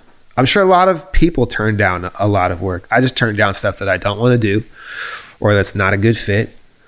Um, How do you know what to turn down? If somebody had that question, you know what I mean? Like if someone's out there like, well, wait, I just want to work. Like, what do you mean? How do you turn things? Yeah, I mean it's it's dependent on like person t- to person. I mean, there's some people that DJ that just love playing records and they'll play records for anybody. They'll play any kind of music, they don't care. They just love playing records to crowds, so they're going to say yes to a lot more gigs whereas like someone like me I like playing stuff I like playing more stuff that I like. Obviously like I'm down to rock a crowd um, but I'm still gonna do me. So I just like to get open and play play whatever I want, and I I can still do that and still make a crowd react well. Yeah. Um, but I like to do gigs where I know I can get open and just do me with no consequences. Um, yeah. and uh, even for like corporate brand work, they're looking for that unique, authentic kind of vibe too. So it's important to always keep that in the back of your mind. Like, be yourself. Don't try to be anybody else. Yeah. Yeah. I agree. General That's- that's- rule of every of life. a rule of life exactly and Yeah. especially uh, things where you're trying to make something artistic your job you know you have to find that balance Yeah, and DJing's weird too, because like there's all different types of DJing. You know, there's like right wedding DJing, and there's like corporate in-store DJing, and then there's like tour DJing and radio. I mean, there's like so many different lanes. You just have to find the lane that feels good for you and that feels comfortable, and like you enjoy doing it. It shouldn't be a drag. Somebody Yeah. was talking about streaming the other day on Twitter and was like, "Don't stream because." You feel like you have to, or like some kind of obligation to like keep up with everybody. Like, start a stream if it f- feels good and if it's fun. Like it's got to be fun for you to go and like do what Yeah. you're doing. If if you don't love it, just stop. yeah that's the truth um and Also, like, from like yeah. the money standpoint too, just as like a final thought, yeah please because you're talking about it being as a business, um, you have to be able to like build up enough money in your bank account to be able to say no to things, so you don't feel obligated. Like, oh, I have to take this gig because I got to pay the bills this week. right Like, you, you're just going to start hating your job. yeah You're going to start taking a bunch of gigs that you don't want to do just because they pay a certain amount for you to help to pay your bills. Like, it's Yeah. going to just start dragging you down and you're going to hate it. Right. Yeah, because I think as DJs, you people want to um, be somewhat like a please everyone, you know, and be like, oh, I can do anything, but in reality, that might hinder you, you know, and they'll be like, oh, well, this person just does the one thing, but that might help them make the decisions and say yes and no to the right things that gives them the quality career that they want out of it you know so it's just like anything Yeah. like if you if you don't stand for anything you'll fall for anything you know like that kind of thing in life but so for djing too Yeah. And also, you don't necessarily have to say no to something, but if it's something that you don't want to do, just give them some like outrageous price. that uh, yes You i do give that. them the like the fuck off price. And sometimes they bite. I know They'll be like, okay, we'll pay that. And you'll be like, what? and I then you're don't like i should i should have charged more right. Um, right. So you yeah. just got to shoot it. You got to shoot it so high that they're going to be like, okay, yeah it's true anyway. and if you so- don't, if you don't want to do it, Right, exactly. Or or if you're like, I would do it for this, then just really say what that price is, and then if you get it, great, go for it. One Um, million dollars. One million dollars, please. what of? and so like speaking of industry stuff, um, is there anything that you if you could just change something about the DJ industry, do you think something needs to be changed? Like could you pick out one or some things that you you would change?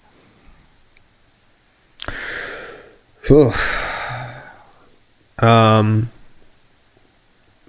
I just want the I think the, the the one thing that stands out in my mind over the last like two to three years is I want the rights holders to get together with content creators and come to some kind of deal. Every, there's no reason why videos should be taken down from Instagram. Everybody should be getting paid.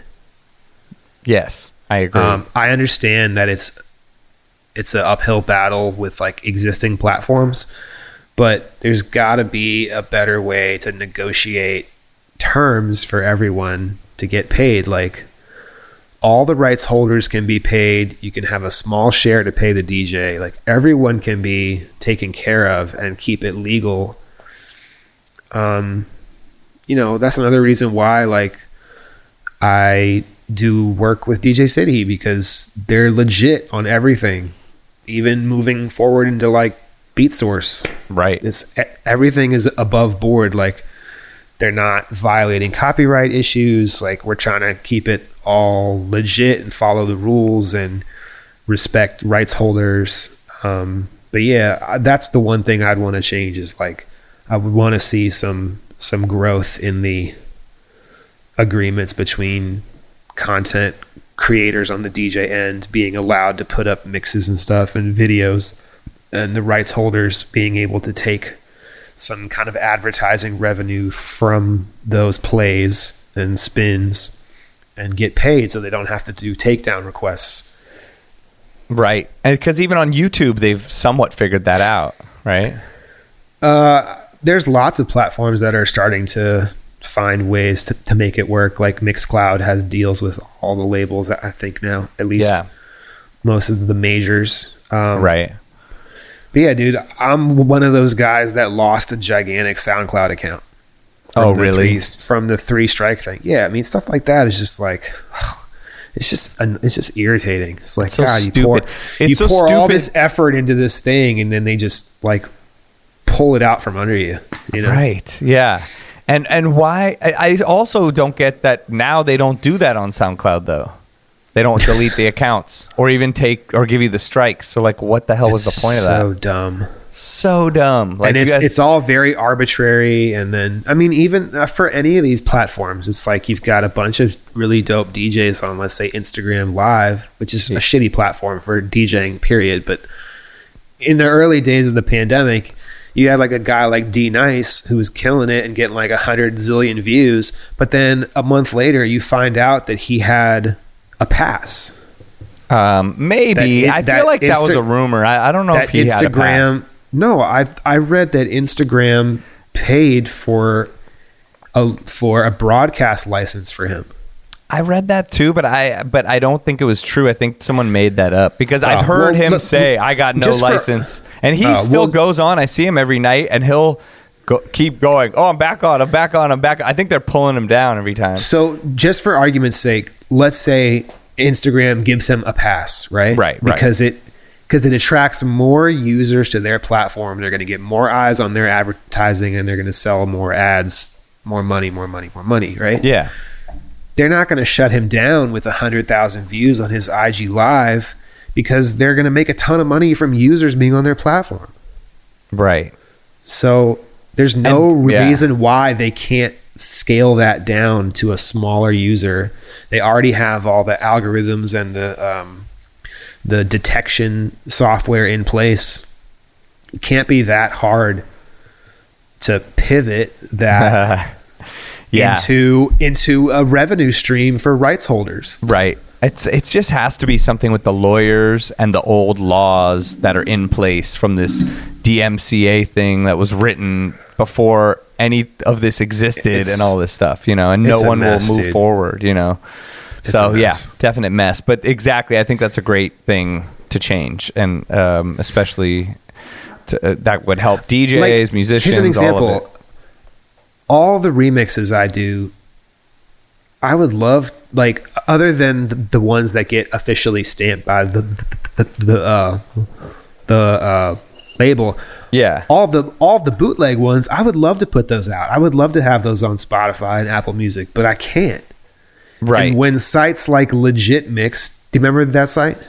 um, yes, yeah, that, But I- I never really went die. on it. like that Yeah. that that idea should have flourished Right. but it didn't like they had the position that we can pay the rights holders and we can get the remixer paid or at a minimum we can pay the rights holders for the, the for the original work and allow the remix to exist online legally and get spins Right. And and even there's sites what was that Mixbank and Dubset and all these sites like what happened Those- to all that? Why don't still those exist. catch on? Right, but but they don't become the norm. For some reason everyone goes to Twitch and they're like, "Hey, it's totally illegal here. Let's do this." I think Dubset, Dubset, and Mixbank are still in like a holding pattern with a couple of the majors. Like I know Sony's a holdout, and I think Universal was too. right. So they have all the indies and they have all the smaller catalogs on lock, but these majors, man, they're just and it's like, "Hey they're guys, they're holding on to a dying business model. Right, like but and that's what they've always done. They held on to the the you know tapes when they had I mean vinyl when the tapes were coming out and CDs when when t- and tapes were big and then MP3s they're like no way and then streaming each time. It's like yo learn your lesson. But that's how they do it. And now it's like yo hey guys we're in a pandemic. Everyone's online. My kid goes to school online. My kid listens to music. He has to do a dance class online. Are you going to shut that down? I'm sure soon enough they're going to shut that down.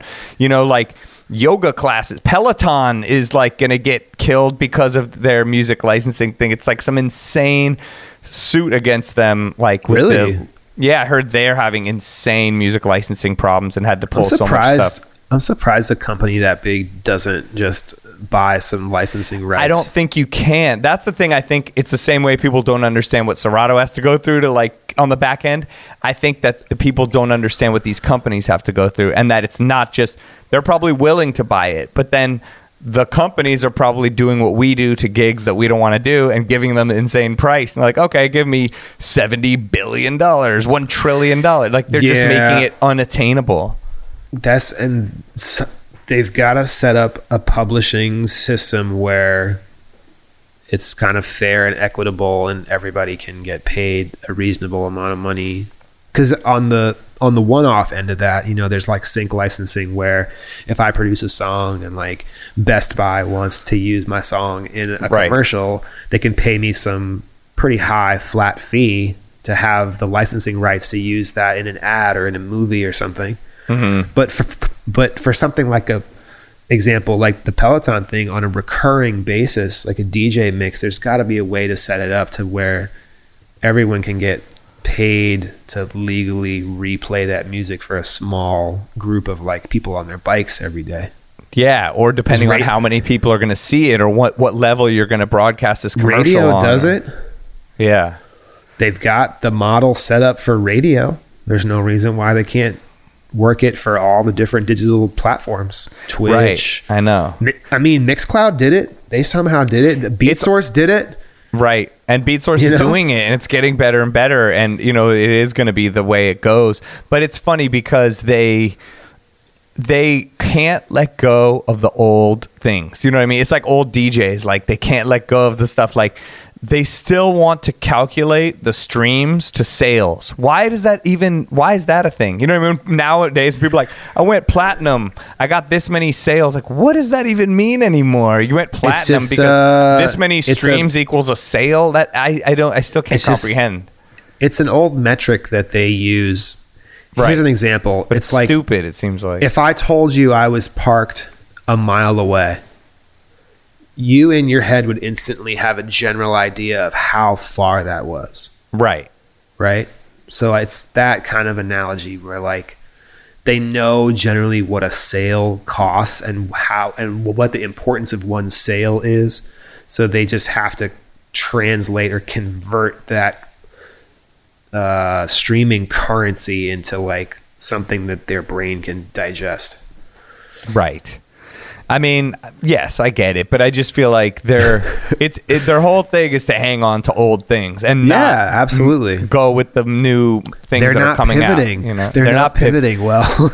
Listen, guys, they're they're just maintaining. They're just maintaining. See, that's the those are the words of 2020. Pivot and maintain. Um, you you brought it all back full circle right there. Um, So okay, well let's uh, talk about some of the other things that you've done. Um, your production stuff, like, um, so as far as you know, doing the production, what is some of the stuff that you've been working on? Uh, doing official remixes for DJ City. So all my pop and like kind of mainstream remix work is exclusively available on DJ City. Dope, I've been doing that with them for almost two years now. nice. and um, just working on original music too and making beats um, songwriting um, i put out an ep at the beginning of the year in january and then got back into remix mode and i was working on the new ep and then covid you know covid's kind of like throwing a wrench in, into everything of course, yeah, man, just been like um, trying to level up all levels of musicianship and production and learning some new instruments and new techniques. Um, I'm working on a project right now doing sound design for Roland. It's not like officially out yet, so I can't really say more than that. But um, Right. Dope. you know, just trying to do do things like that. Sorry, my headphones bugging on me again. Oh, all good. There we go. It's good now. yeah. Um, yeah, that's that's tight. Yeah, I mean, you're good at um, the same way that you're good at being a, like an open format DJ and have the ability to hit all the angles. Your production is like that too, because Thanks, I mean, man. Your edits will be all over the place um, in a good way, like the wide range of different kinds of things, and you'll have these themes. You'll do all '90s blends, or you'll do Oh, yeah, I did a couple years You know, ago. like you're saying, even the the Afro beats remix, you you made this smoothed out house thing, you know, and then you did that Drake uh, "Laugh Now, Cry Later" remix with Lincoln Bio. Oh yeah, Um, that's a new, a little new uh, collaboration, a COVID collab. I've Hey. actually we've we've we've never met in person, but um, the uh, Mark from DJ City, Mark from Tall Boys, he linked us up and was like, "Hey, I think you guys would be a good fit to work as a team," and it's been good. We've put we've done like three songs. We're working on a fourth one right now. who who is that? I don't even. He came out of Lincoln nowhere. Bio? Yeah, all I've seen is He's- his tag on stuff. he he used to go by a different name. Um, Okay. But he's a DJ and producer from Okay. Toronto. Oh, got it. Okay. I t- I have this like subconscious like magnetic attraction to all things Canadian. Like a lot of my DJ friends are Canadian and like just I love Canada. Yeah, I love Canada too, and I mean, dude, some of the best would- DJs and I would love producers. to move to Canada. you might uh, maybe on Wednesday you'll do that. um, yeah, it's no, dude. Some of the best Canada, DJs, if you're listening. Canada, invite me. Listen to my uh, Drake remix with Lincoln Bio and let me in. Um, well, so I and so ironically, of course, we remixed a, a, a Drake song. so- I know that's what I'm saying. Straight, which was his idea. So I had nothing to do with. Yeah, uh, well, it's good. the- I love with- it. With the concept, I had more of the engineering, production, chord writing kind of stuff. But okay. he on on that particular one, he did the bass line, and he did like the concept, the chops, the sample chops, all that. It's our our uh, our collaboration is very even, and we bring different things to the table, and we kind of like bounce off of e- each other. So it's a it's a fun uh, it's a fun project. Dope. Look forward to Yeah. hear more stuff you guys are doing. Um, Thanks. And um, and as far and then as far as your edits, like, do you have a specific, uh, you know, process that you do to make those or ideas before you start it's them? all it's all just based out of necessity. I don't Okay. make edits just to make edits.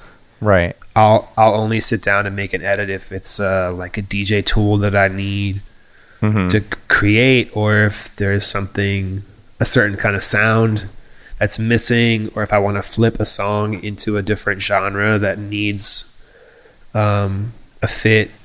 Right. A lot of that idea was born out of um, me doing radio mix shows. Um, I love to take songs that didn't fit the format and like make them fit the format Yeah. but in a but in a tasteful way Right. Um, obviously like i have tons of throwaway stuff that just was a great idea on paper, and then when I went to sit down and make the beat and try to make the acapella, the remix fit, it just was not a good fit. So I just aban- I abandoned lots of ideas like that. Right, of course. so many throwaways. yeah, I mean, we all do. Just have these half finished things. Yeah. Um, and then I know, like we said, COVID and all this stuff's been crazy. I've seen that, like, apart from DJing, you've had some pandemic projects, like um, building this trailer. and yeah stuff. so um so my wife and i have always been for many years now obsessed with airstreams uh, if you don't know what an airstream is you can just google it it's a classic trailer that's been made since the 1930s they're like the oldest travel trailer company in the world i think. They're very famous. They provided like uh, the quarantine trailer units for the astronauts that came back from the apollo missions in the 60s all the way. They still make brand new stuff now. Like they're just beautiful um, vehicles. Yeah. uh, anyway we bought a like a vintage 1970s one on facebook marketplace for like stupid cheap and Wow. we've always we've always wanted one but brand new they're like over a hundred grand oh, wow. I didn't know that. yeah. So we got one like like dumb like old Honda cheap. That's crazy. yeah, and we just been like renovating it, stripped it down to the frame. I'm huge in, into cars. If you follow my Instagram stories, you know I post about cars like all the time. Um, I'm obsessed with cars. I got like little toy cars everywhere. Nice. Um, and in my previous life, I was like building Honda race cars and stuff. So I love working on cars and I love being handy like around the house. So this is like the best of both worlds. It's like it's a house, but it's also on wheels. So I've just been like renovating that and I started an Instagram for it because I didn't want to put all that stuff on my Trayze Right. Instagram. So that's been like that's not really a pivot, but the inspiration was like we found one that was stupid cheap that we couldn't pass up. We've always wanted to have one. We needed like a quarantine project and um we kind of secretly wanted to have like an escape vehicle if shit really hit the fan. Like I'm not even kidding. Well, I um, mean, that's that's perfect. Who knows what's gonna happen on Wednesday? Yeah, shit. We'll see what happens with the election. Yeah. You pop, pop in the airstream.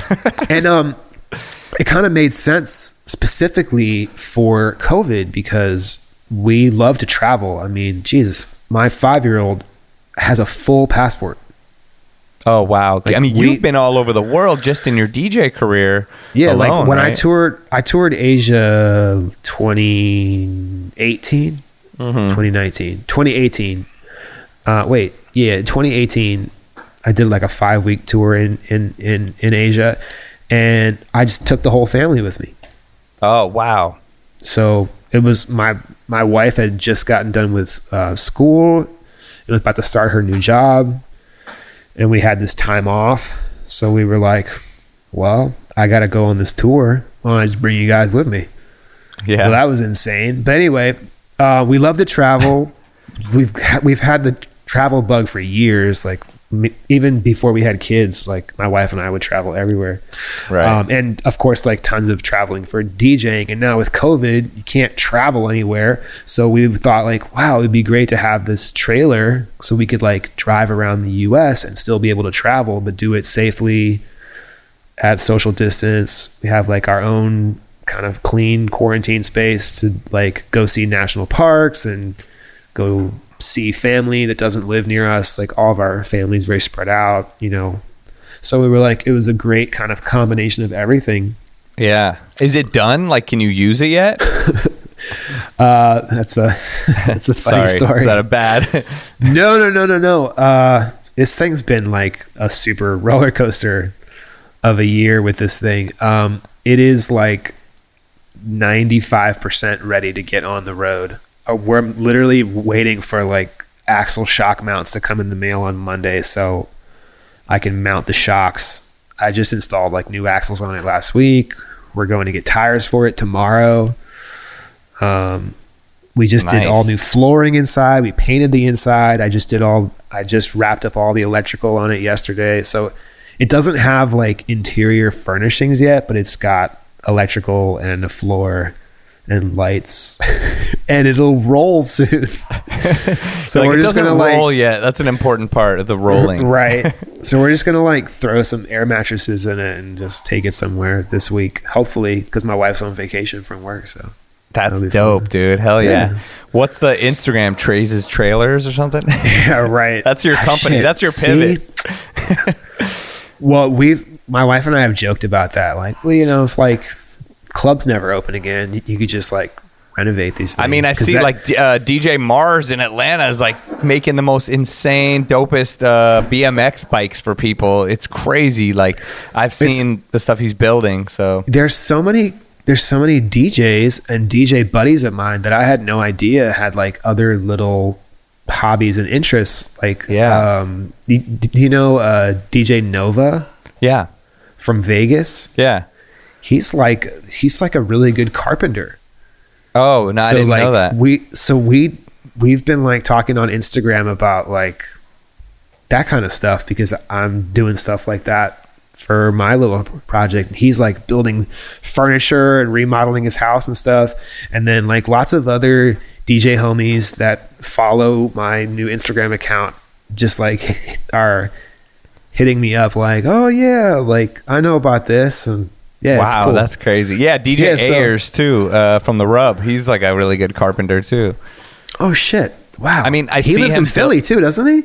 He, li- I think he lives in Brooklyn. Uh, but Oh, I see New he's York. like oh, New York. Yeah, he'll be like the rub. speaker stands, walnut. You know, like put. He's always building crazy things, building his daughter's a desk Yo, and all another one is um, Boy Genius. I think Boy Genius and his dad. they Oh, build- yeah. they Crazy build DJ DJ, stands. Yeah, Yeah, booths, forgot about yeah. So like, there's there's lots of like super handy, crafty, c- creative DJs that have like other skills. Yeah. Now's So- the time to to That's dive your into pivot. that. That's your Yeah. COVID pivot. Dive in, at least get some, you know, get something out of this time, even if it goes back to normal, quote unquote. Uh, eventually, Yeah. you know, whatever that is. yeah, yeah, But exactly. in the sense of just not saying you're busy all the time. You know, when we were a year ago, like, sorry, bro, whenever I have time, I'll do this. Like now it's like, we know you have time. okay. Don't lie to me.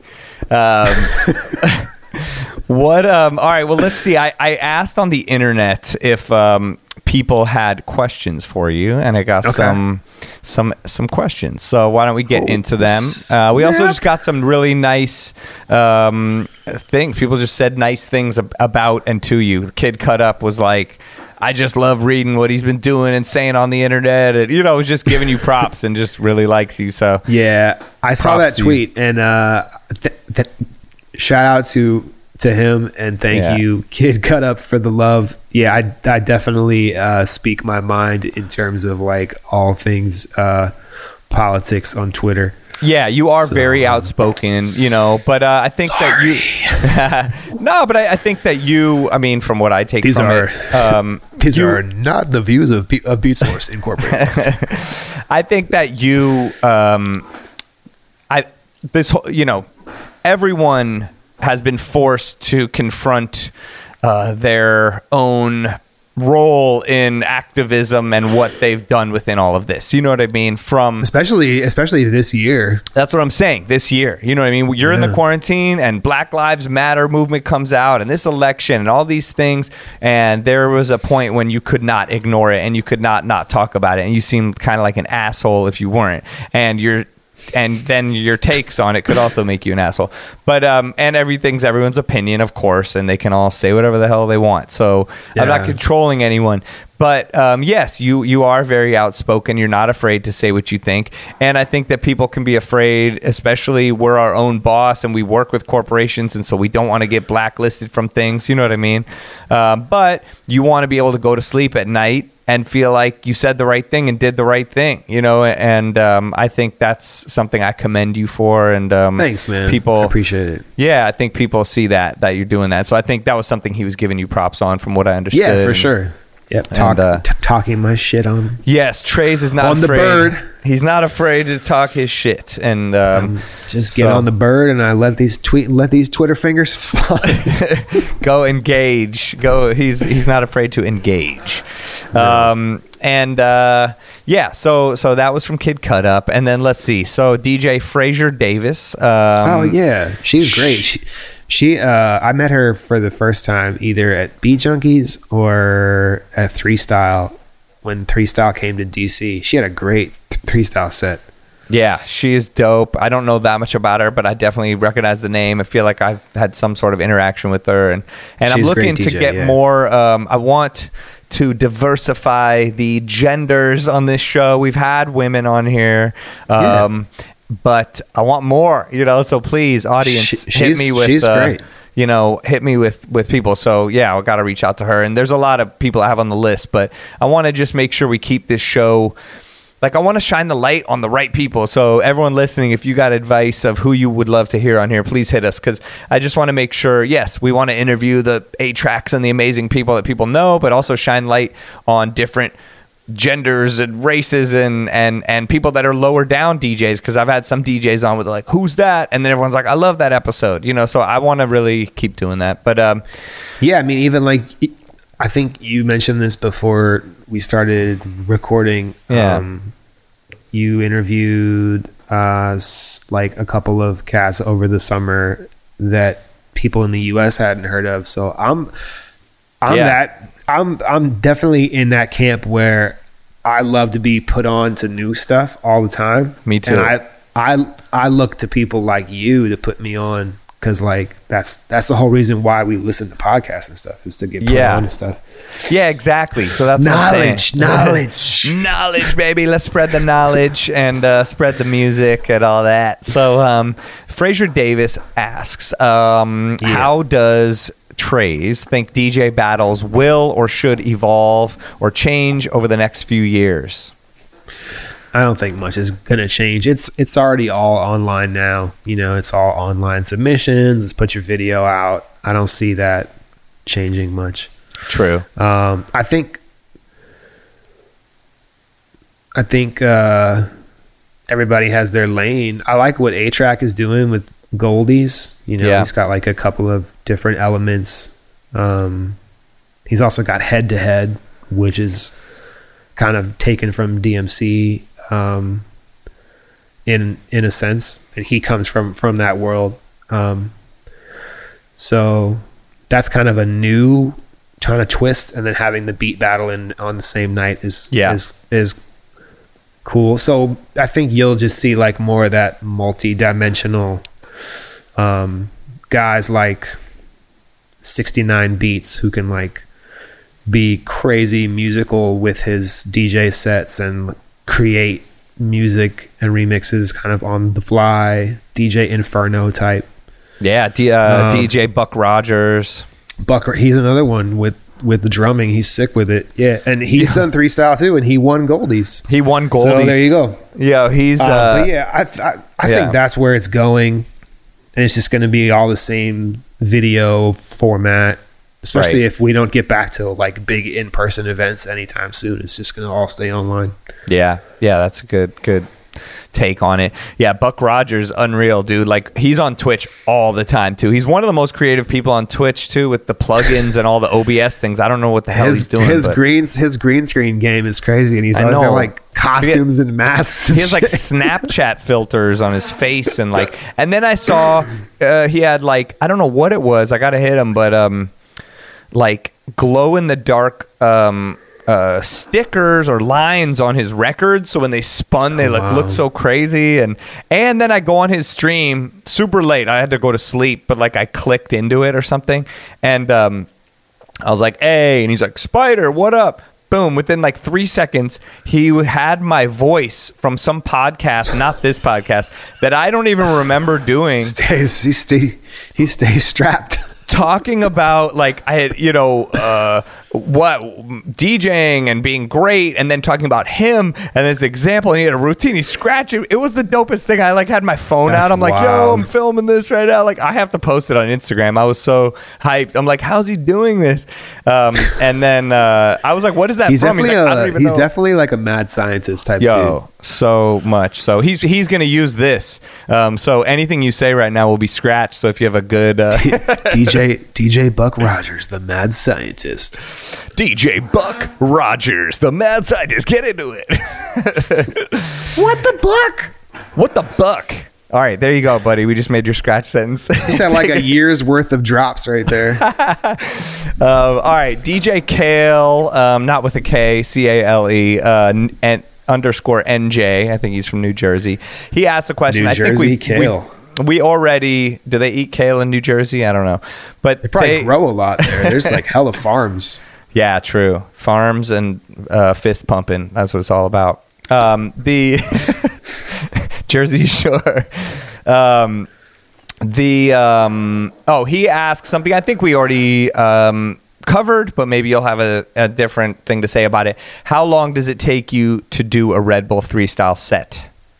We kind of covered it, right? Yeah, I mean, Okay. Uh, well, I can I can specifically say for my 2016 U.S. Finals set that I worked on that set for like three or four months straight, where I like didn't do club gigs. I took a lot of time off. Oh wow. I was in my basement with like a whole 20 foot wall covered with index cards and post-it notes, and I was like putting ideas in different orders and stuff Oh wow. where I You would were like take I was like taking all my little ideas from uh Serato and putting them on cards and on post-it notes and just putting them all up on the wall so I could see them all at once. you were like an FBI agent, like solving a case. Yeah, and then I was like putting together little demos and sending them to friends and sending my practice sessions to friends and just I set a cutoff for myself 3 weeks out from the competition. I said to myself, "Okay, self, you've got 3 weeks to just practice this shit and don't change or add anything." And of course, I had to change and add stuff, but for the Yeah. most part, you got to have like that muscle memory down. But I Yeah. definitely was like changing and adding shit right up, right up until that night. That little last part of the set where I looped the in the club on a Thursday, I came up with that like an hour before the shit started. That's so, So- dope. Thanks, man. So yeah, like you can work on it endlessly or you can just work on it in your spare time. Just put the love and effort and your put your passion into whatever you're doing and it'll be great. Right. But I think there's something to be said that you wouldn't have come up with that on a Thursday thing if you hadn't have done that preparation because you would have been freaking out doing all the other stuff. You know, it, you have to put in all that work first. I right, absolutely. I also work really, really well under pressure and under deadlines. So Yeah. I, I tend to come up with my best stuff um, under a deadline, under a lot of pressure, because I'm forced to like just work with what I've got and come up with the most creative thing with the materials that I have. And if I know I have like a 30 second little pocket I need to fill at the very end, I know I have to come up with something crazy and it just kind of right. just Well, happens, man. So you have the election as your deadline for the Airstream. Uh, that's a good pressure for Well, you. so right, so well, our original deadline was Halloween because uh, her Oh, her vacation close. from from right, her vacation from work starts tomorrow, but it's getting pushed back till like Tuesday or Wednesday because we're waiting on parts. Right. Um, all right, that leads Parts. into the next question. Well, one of them is not in English. I screenshotted this, so I don't understand. Sorry to Oye Pia. I don't know what you're saying, and it's probably just saying like, "Do you need Instagram followers?" I don't know what they're. it's some other we language. can cartoonize your. I don't even understand. It says Koi Banjo Party Key Order Duna. So if anyone understands that, uh, hit us up. Um, the next one All is I heard was party and key order, and I think it's like, do I have to play my party set in key order? right, or Maybe. banjo is in there too. So maybe they're playing a banjo in their three I don't have set. a lot of banjo music in my uh, Serato, so I can't. I really- mean, that could be the next 3Style winning thing. You know, they could uh, that that it's the same uh, things that you have to do to do like a flare. I think you do for a banjo is the. Uh, I I'm think doing it the wrong uh, shortcut and Qbert and Mixmaster Mike might be the invisible sc- banjo pickles uh, after a while Oh and just be God. killing it. That'd be crazy. Like, um, I think Vect Vect has like a turntable guitar, doesn't he? Yeah, you're right. That's tight. Yeah. So hit up Vect. Yeah, The he- he's the man. uh, all right, two more. Um, Gregory Myers uh, asks. Oh, we already basically covered this. So, what led you to hango- hangover? What led you to Hanover? And uh, do you have a hangover? And how long until the airstream is ready? So, the airstream's Oh, wow. ready. People right are like really paying attention to this. they're Oh, in, shit. dude. This was pre. This was a couple days ago. So, uh, Hanover, you you covered it because your wife's work, basically, and the airstream is about to be ready, right? Any other things to add? Um, no. Well, Hanover's a really interesting place. Uh, it's like the snack food capital of the world, which doesn't help my. Yo, is that why I know? figure. I'm like a snack master. Like I love Okay, snacks. so it's like Hanover pretzel, Snyder's. So Snyder's oh. of Hanover yes, pretzels. those mustard ones with the 80 percent of the world's pretzels are made in Hanover. Wow, that's Yo, crazy. literally. Okay, so there's the Snyder's factories here, and then there's also the Utz factories here. oh damn! So you got all the chips. Utz chips. I don't know if you get Utz chips on the West Coast. Uh, we, we, we'll get them like if you go to like an ice cream shop that's owned by a guy that from Philly. It's like I moved here from Philly. I opened this place. I got Utz, but like it's not in like 7-Eleven, but it'll be at like those places. So the Utz f- factory is also here. So there's That's like a lot of. This town is steeped in snack food history. Wow. Anyway, did- if you go crazy. outside outside my house and it's like buttered popcorn day at the Utz factory, the whole town smells like butter popcorn. That's amazing. I'm not It's mad wild. at that. I You might move. mad- I think I'm mad hungry there. around here. Like if you smoke, you are done for up here.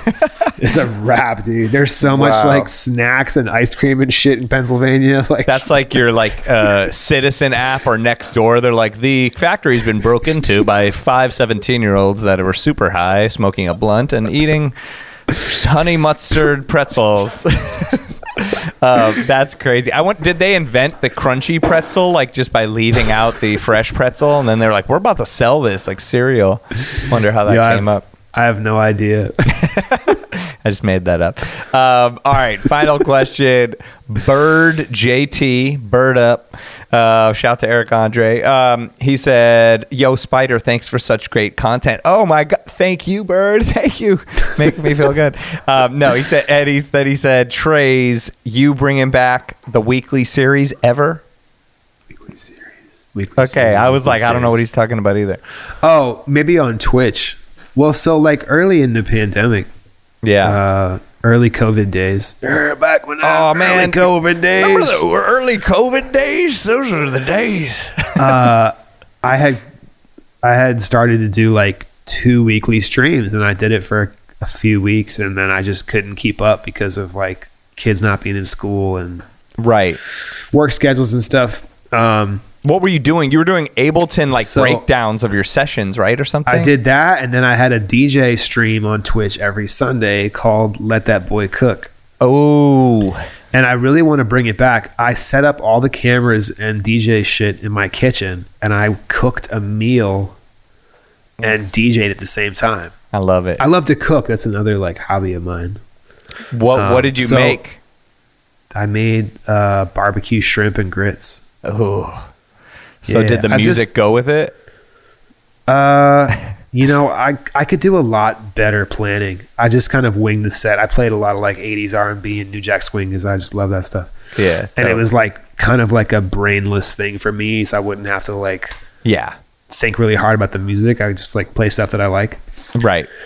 and focus more on like talking and cooking. But Yeah. yeah, I think I'm assuming that's the weekly series he wants Yeah. to me to bring back. I do want to bring it back desperately. I've set up everything in here for streaming too. Like I built that green screen and like I still do some streams, but I would I would love to get back to doing like a weekly stream. And in fact, even when everything does get back to normal, I still want to do a weekly stream. And I still think streaming is going to be a thing Yeah, you know, do? especially with guys like like Mike twenty six hundred and Bird Peterson and Four Color Zack and like I Yeah. could name a thousand and and, and Bastid. I could name like a hundred more, but there's so much quality, passionate, just effort being put towards production value and doing great streams. there's- Yeah. Why would we want to end that? Right. I would And I- love to. I would love to sit at my couch and watch Little Louie Vega and Jazzy Jeff play from their house. Like that's great. Like Yeah. you shouldn't end that. and it's a way to support them um, and them support you you know with the music but you to support them in a way i mean i was watching Four Color Zack last night and he's like yo we're about to hit 3000 subscribers and like that's That's bananas. Good big for him, for Twitch. You know what I mean? Even the gamers and stuff like, and even the big IRL people, like they're that's a big number. You know, that's like significant. Um, you know, and he deserves it. He puts in so much work, and he's amazing. Yeah. But but I mean, I think it's a cool new thing for for DJs, and I hope it keeps going forward. I hope Twitch can keep going, or some type of site, or Mixcloud. Maybe Mixcloud can implement the things that Twitch are doing, so then they can have the legal things mixed with that. I don't know why they're not. I mean, I'm sure it's Yeah, way think- harder than I thought. Than I think. I think but- when I, I think when I get back to doing like a regular weekly thing, when I can carve out some time to do it, I think I'm gonna do more of like a music centric thing, more of a proper DJ set on Mixcloud, and then I'll do the cooking thing on Twitch. right. And what about the Ableton breakdown thing? I like that, and I love Man, seeing I like would what like- the the thing Yeah. that held me back from that was like tech issues here. right. Okay. uh, I was having real problems trying to stream from the same computer, and then I was trying to do like video capture to another computer, yeah. and it was just a gigantic pain in the ass, and Right. I didn't want to deal with it. So, well, I wanted to deal with it, but dealing dealing with that issue meant like buying a new computer and buying and building a PC for streaming, and I just haven't done either yet. So anytime I have to stream, I just borrow my wife's MacBook Pro, and sh- that's the streaming computer. Got and it. I just stream off my DJ laptop. But yeah, man, I want to get back to doing the Ableton streams too. I just got to get my I got to get a new computer. Right. Yo, I, I- have a crazy I have a crazy story about that too. Yeah. Tell it.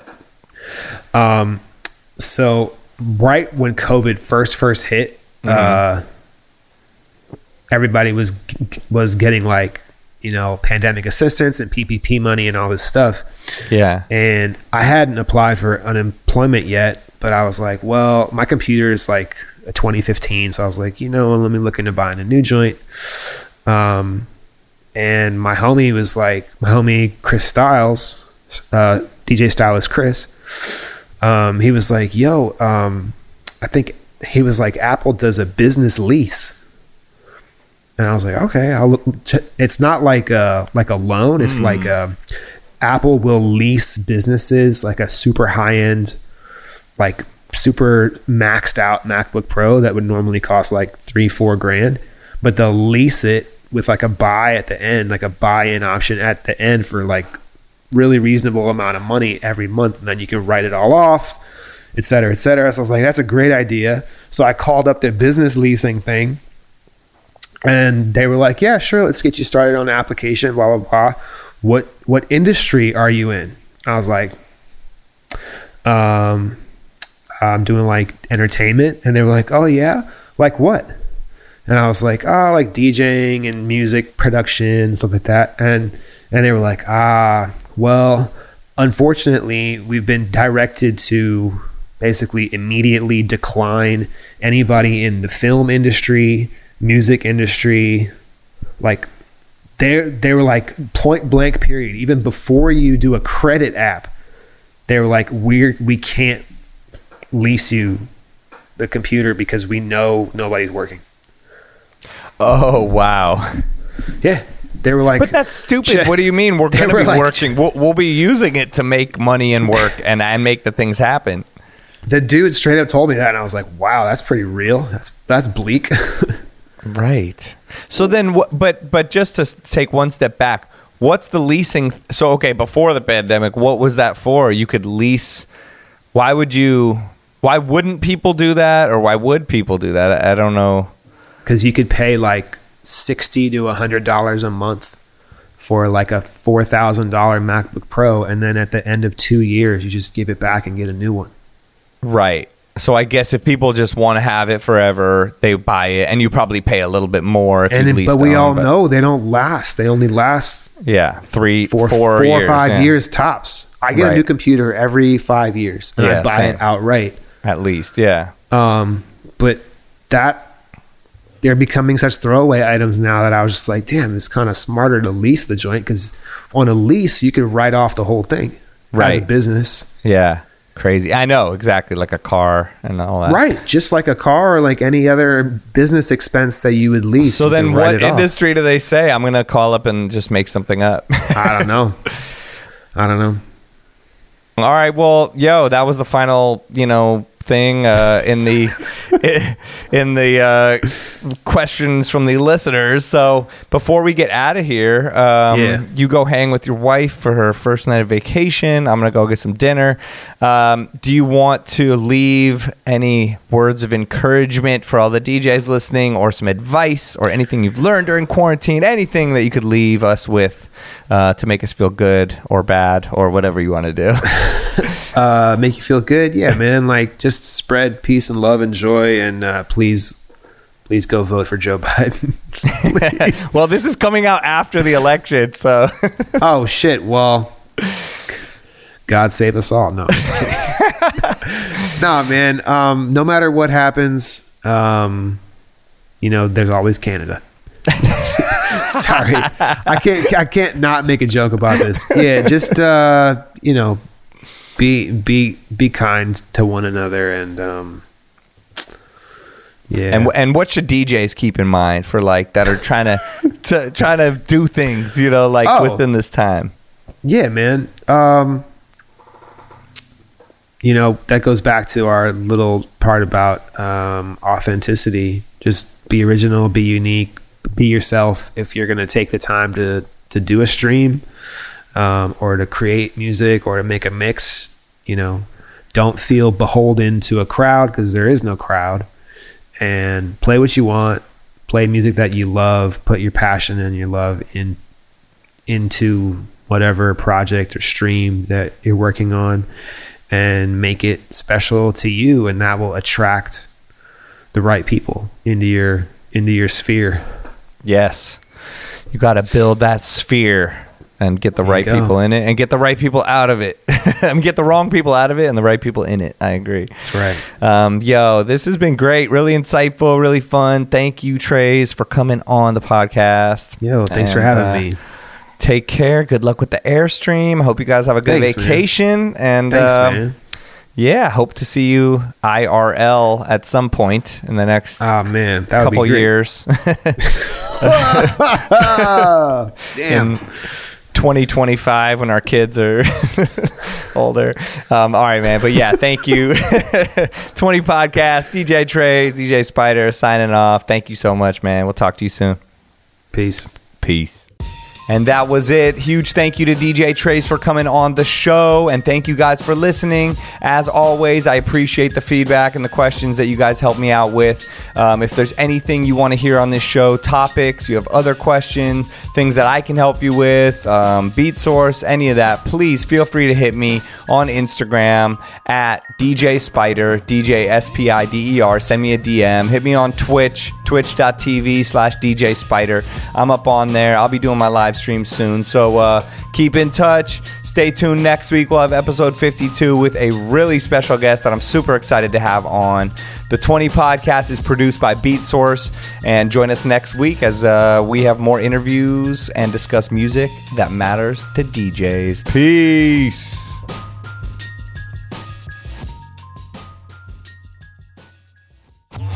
And that was the 20 with DJ Spider.